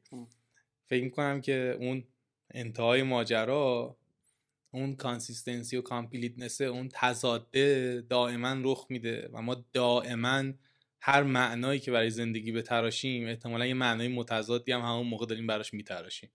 بنابراین اصلا یه بازی دو سرباختیه مثل اتفاقی که واسه سیزیف و اینا میافتاد. یه چیز تکرار یه نوسان تکرار پرتکراره که اتفاقا خوبم هست. نیازی نیست که یعنی نیاز ندیدم براش معنا تعریف بکنم و ببین ما بالاخره یه جنبه هایی داریم که این یه حیوانیم که حالا یا قصه میگه یا هم شاید حیوان هم قصه میگن ما نمی‌فهمیم.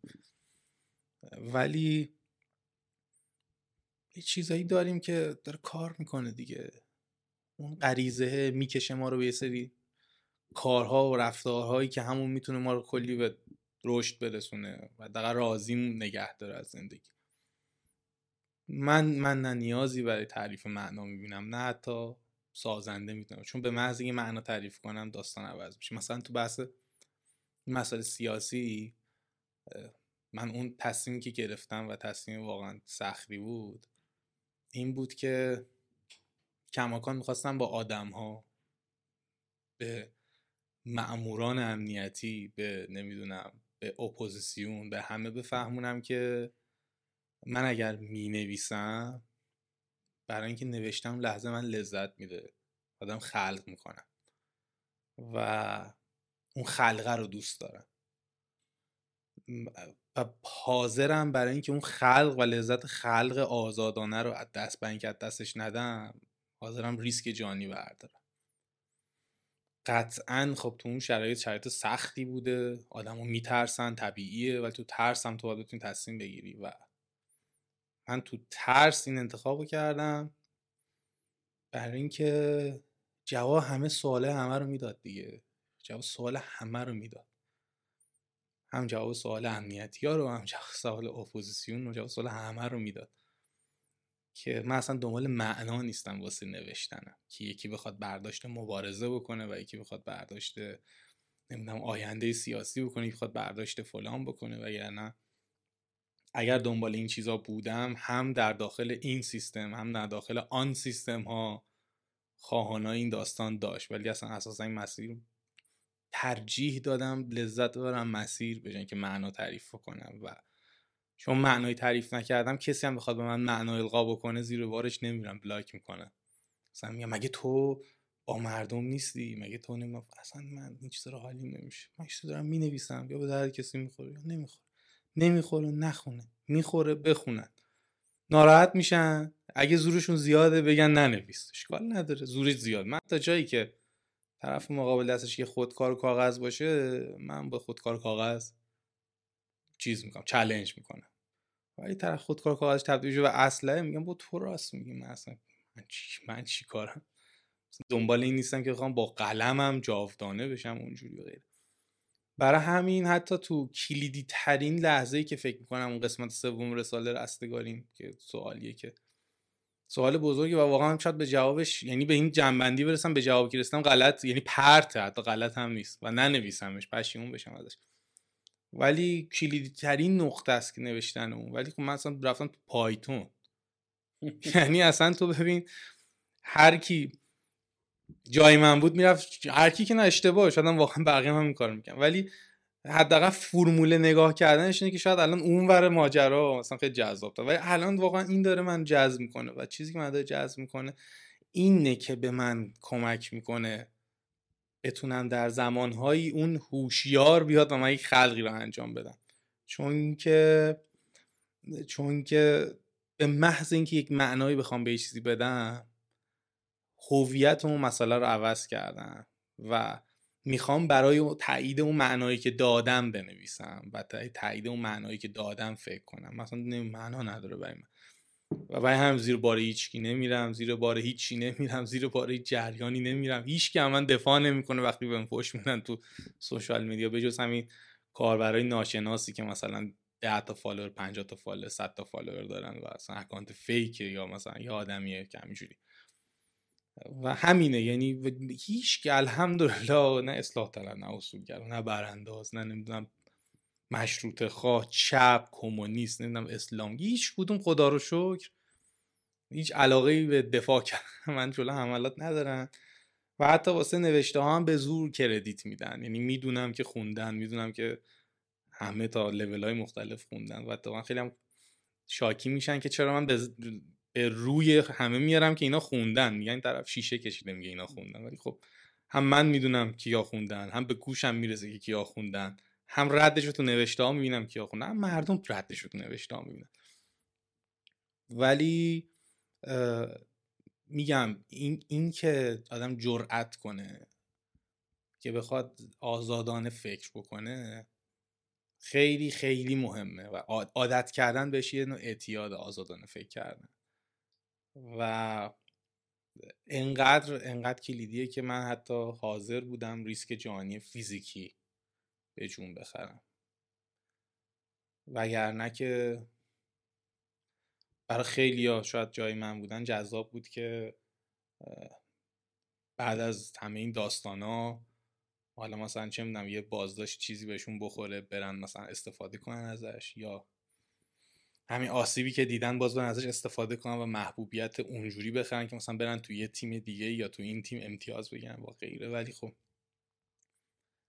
پیشنهادهایی که بوده و هست و خب هیچ دلیلی نداره و اصلا نه عاقلانه است نه هیچ چیز دیگه. آدم بخواد مثلا ثابت بکنه که این پیشنهاد مثلا از چتی اسکرین شات بگیری یا نمی‌دونم ویسی ضبط کنه. حالا صدا می‌دونم این هست. یا ویسی ضبط کنه یا چیزی که اثبات بکنه که مثلا آره این چیزا بوده خب بوده. کسی می‌خواد باور کنه می‌خواد نکنه. می‌خوام بگن داری چرت میگی یا مثلا شیشه زدی یا می‌خوام بگن نداری راست میگی. ولی بوده. و با همه این اوصاف بهترین و یعنی لذت بخش‌ترین چیزی که می‌تونستم وردم که نه معنا بدم نه اون آزادیه رو با هیچی عوض کنم. یعنی شاید فکر کنم که معنا که ندادم به چیزی ولی حداقل می‌دونم که آزادی مثل اکسیژن میمونه واسه من. آزادی فکر. بقیه آزادی ها رو من نمی‌دونم چیه ولی مهم فکر کردن است که مثل اکسیژن میمونه برای من و نبودنش با خفه شدن و مردن حداقل واسه من دیگه فرق نداره. یعنی انقدر من کلیشه ها شکستم و انقدر سیمکشی های مغزم رو دچار چالش کردم که دیگه نمی‌تونم از این مسیر برگردم. این مغزه دیگه نمی‌تونه برگرده عقب. تهش می‌تونه ساکت شه آه الان دیگه چی بهش میگن؟ همه چی دست به دست هم داد که این دو ساعت رو روب رو ببندیمش. دمت گرم. خیلی خیلی گفتگوی درستی بود. و حیف که مثلا نشد بیشتر از این ادامهش بدیم. دیگه بیشتر از این که سریال می‌شد آره در اپیزودهای بعد ما بتونیم در خدمت شما باشیم. آه دمت گرم. دمت گرم. خیلی به من چسبید تو شو بخواین گفتگو خیلی هم ممنون از بچه های کافه سینرژی که ما رو بیرون نکردن تا این ساعت از شب. اسپانسر اینا هم نیستن. واقعا دلی و رفاقتی. خلاصه جا دادن از تو هم ممنون. ممنون که وقت گذاشتی. مرسی از تو و همه دوستانی که این دو ساعت خورده گوش دادن و سرشون درد اومد و مرسی از تو که انقدر صبور بودی و دوستانی که اینجا تا این ساعت اینجا دایر نگه آره آره. دم شما گرم. خیلی ممنونم. مخلصیم خدا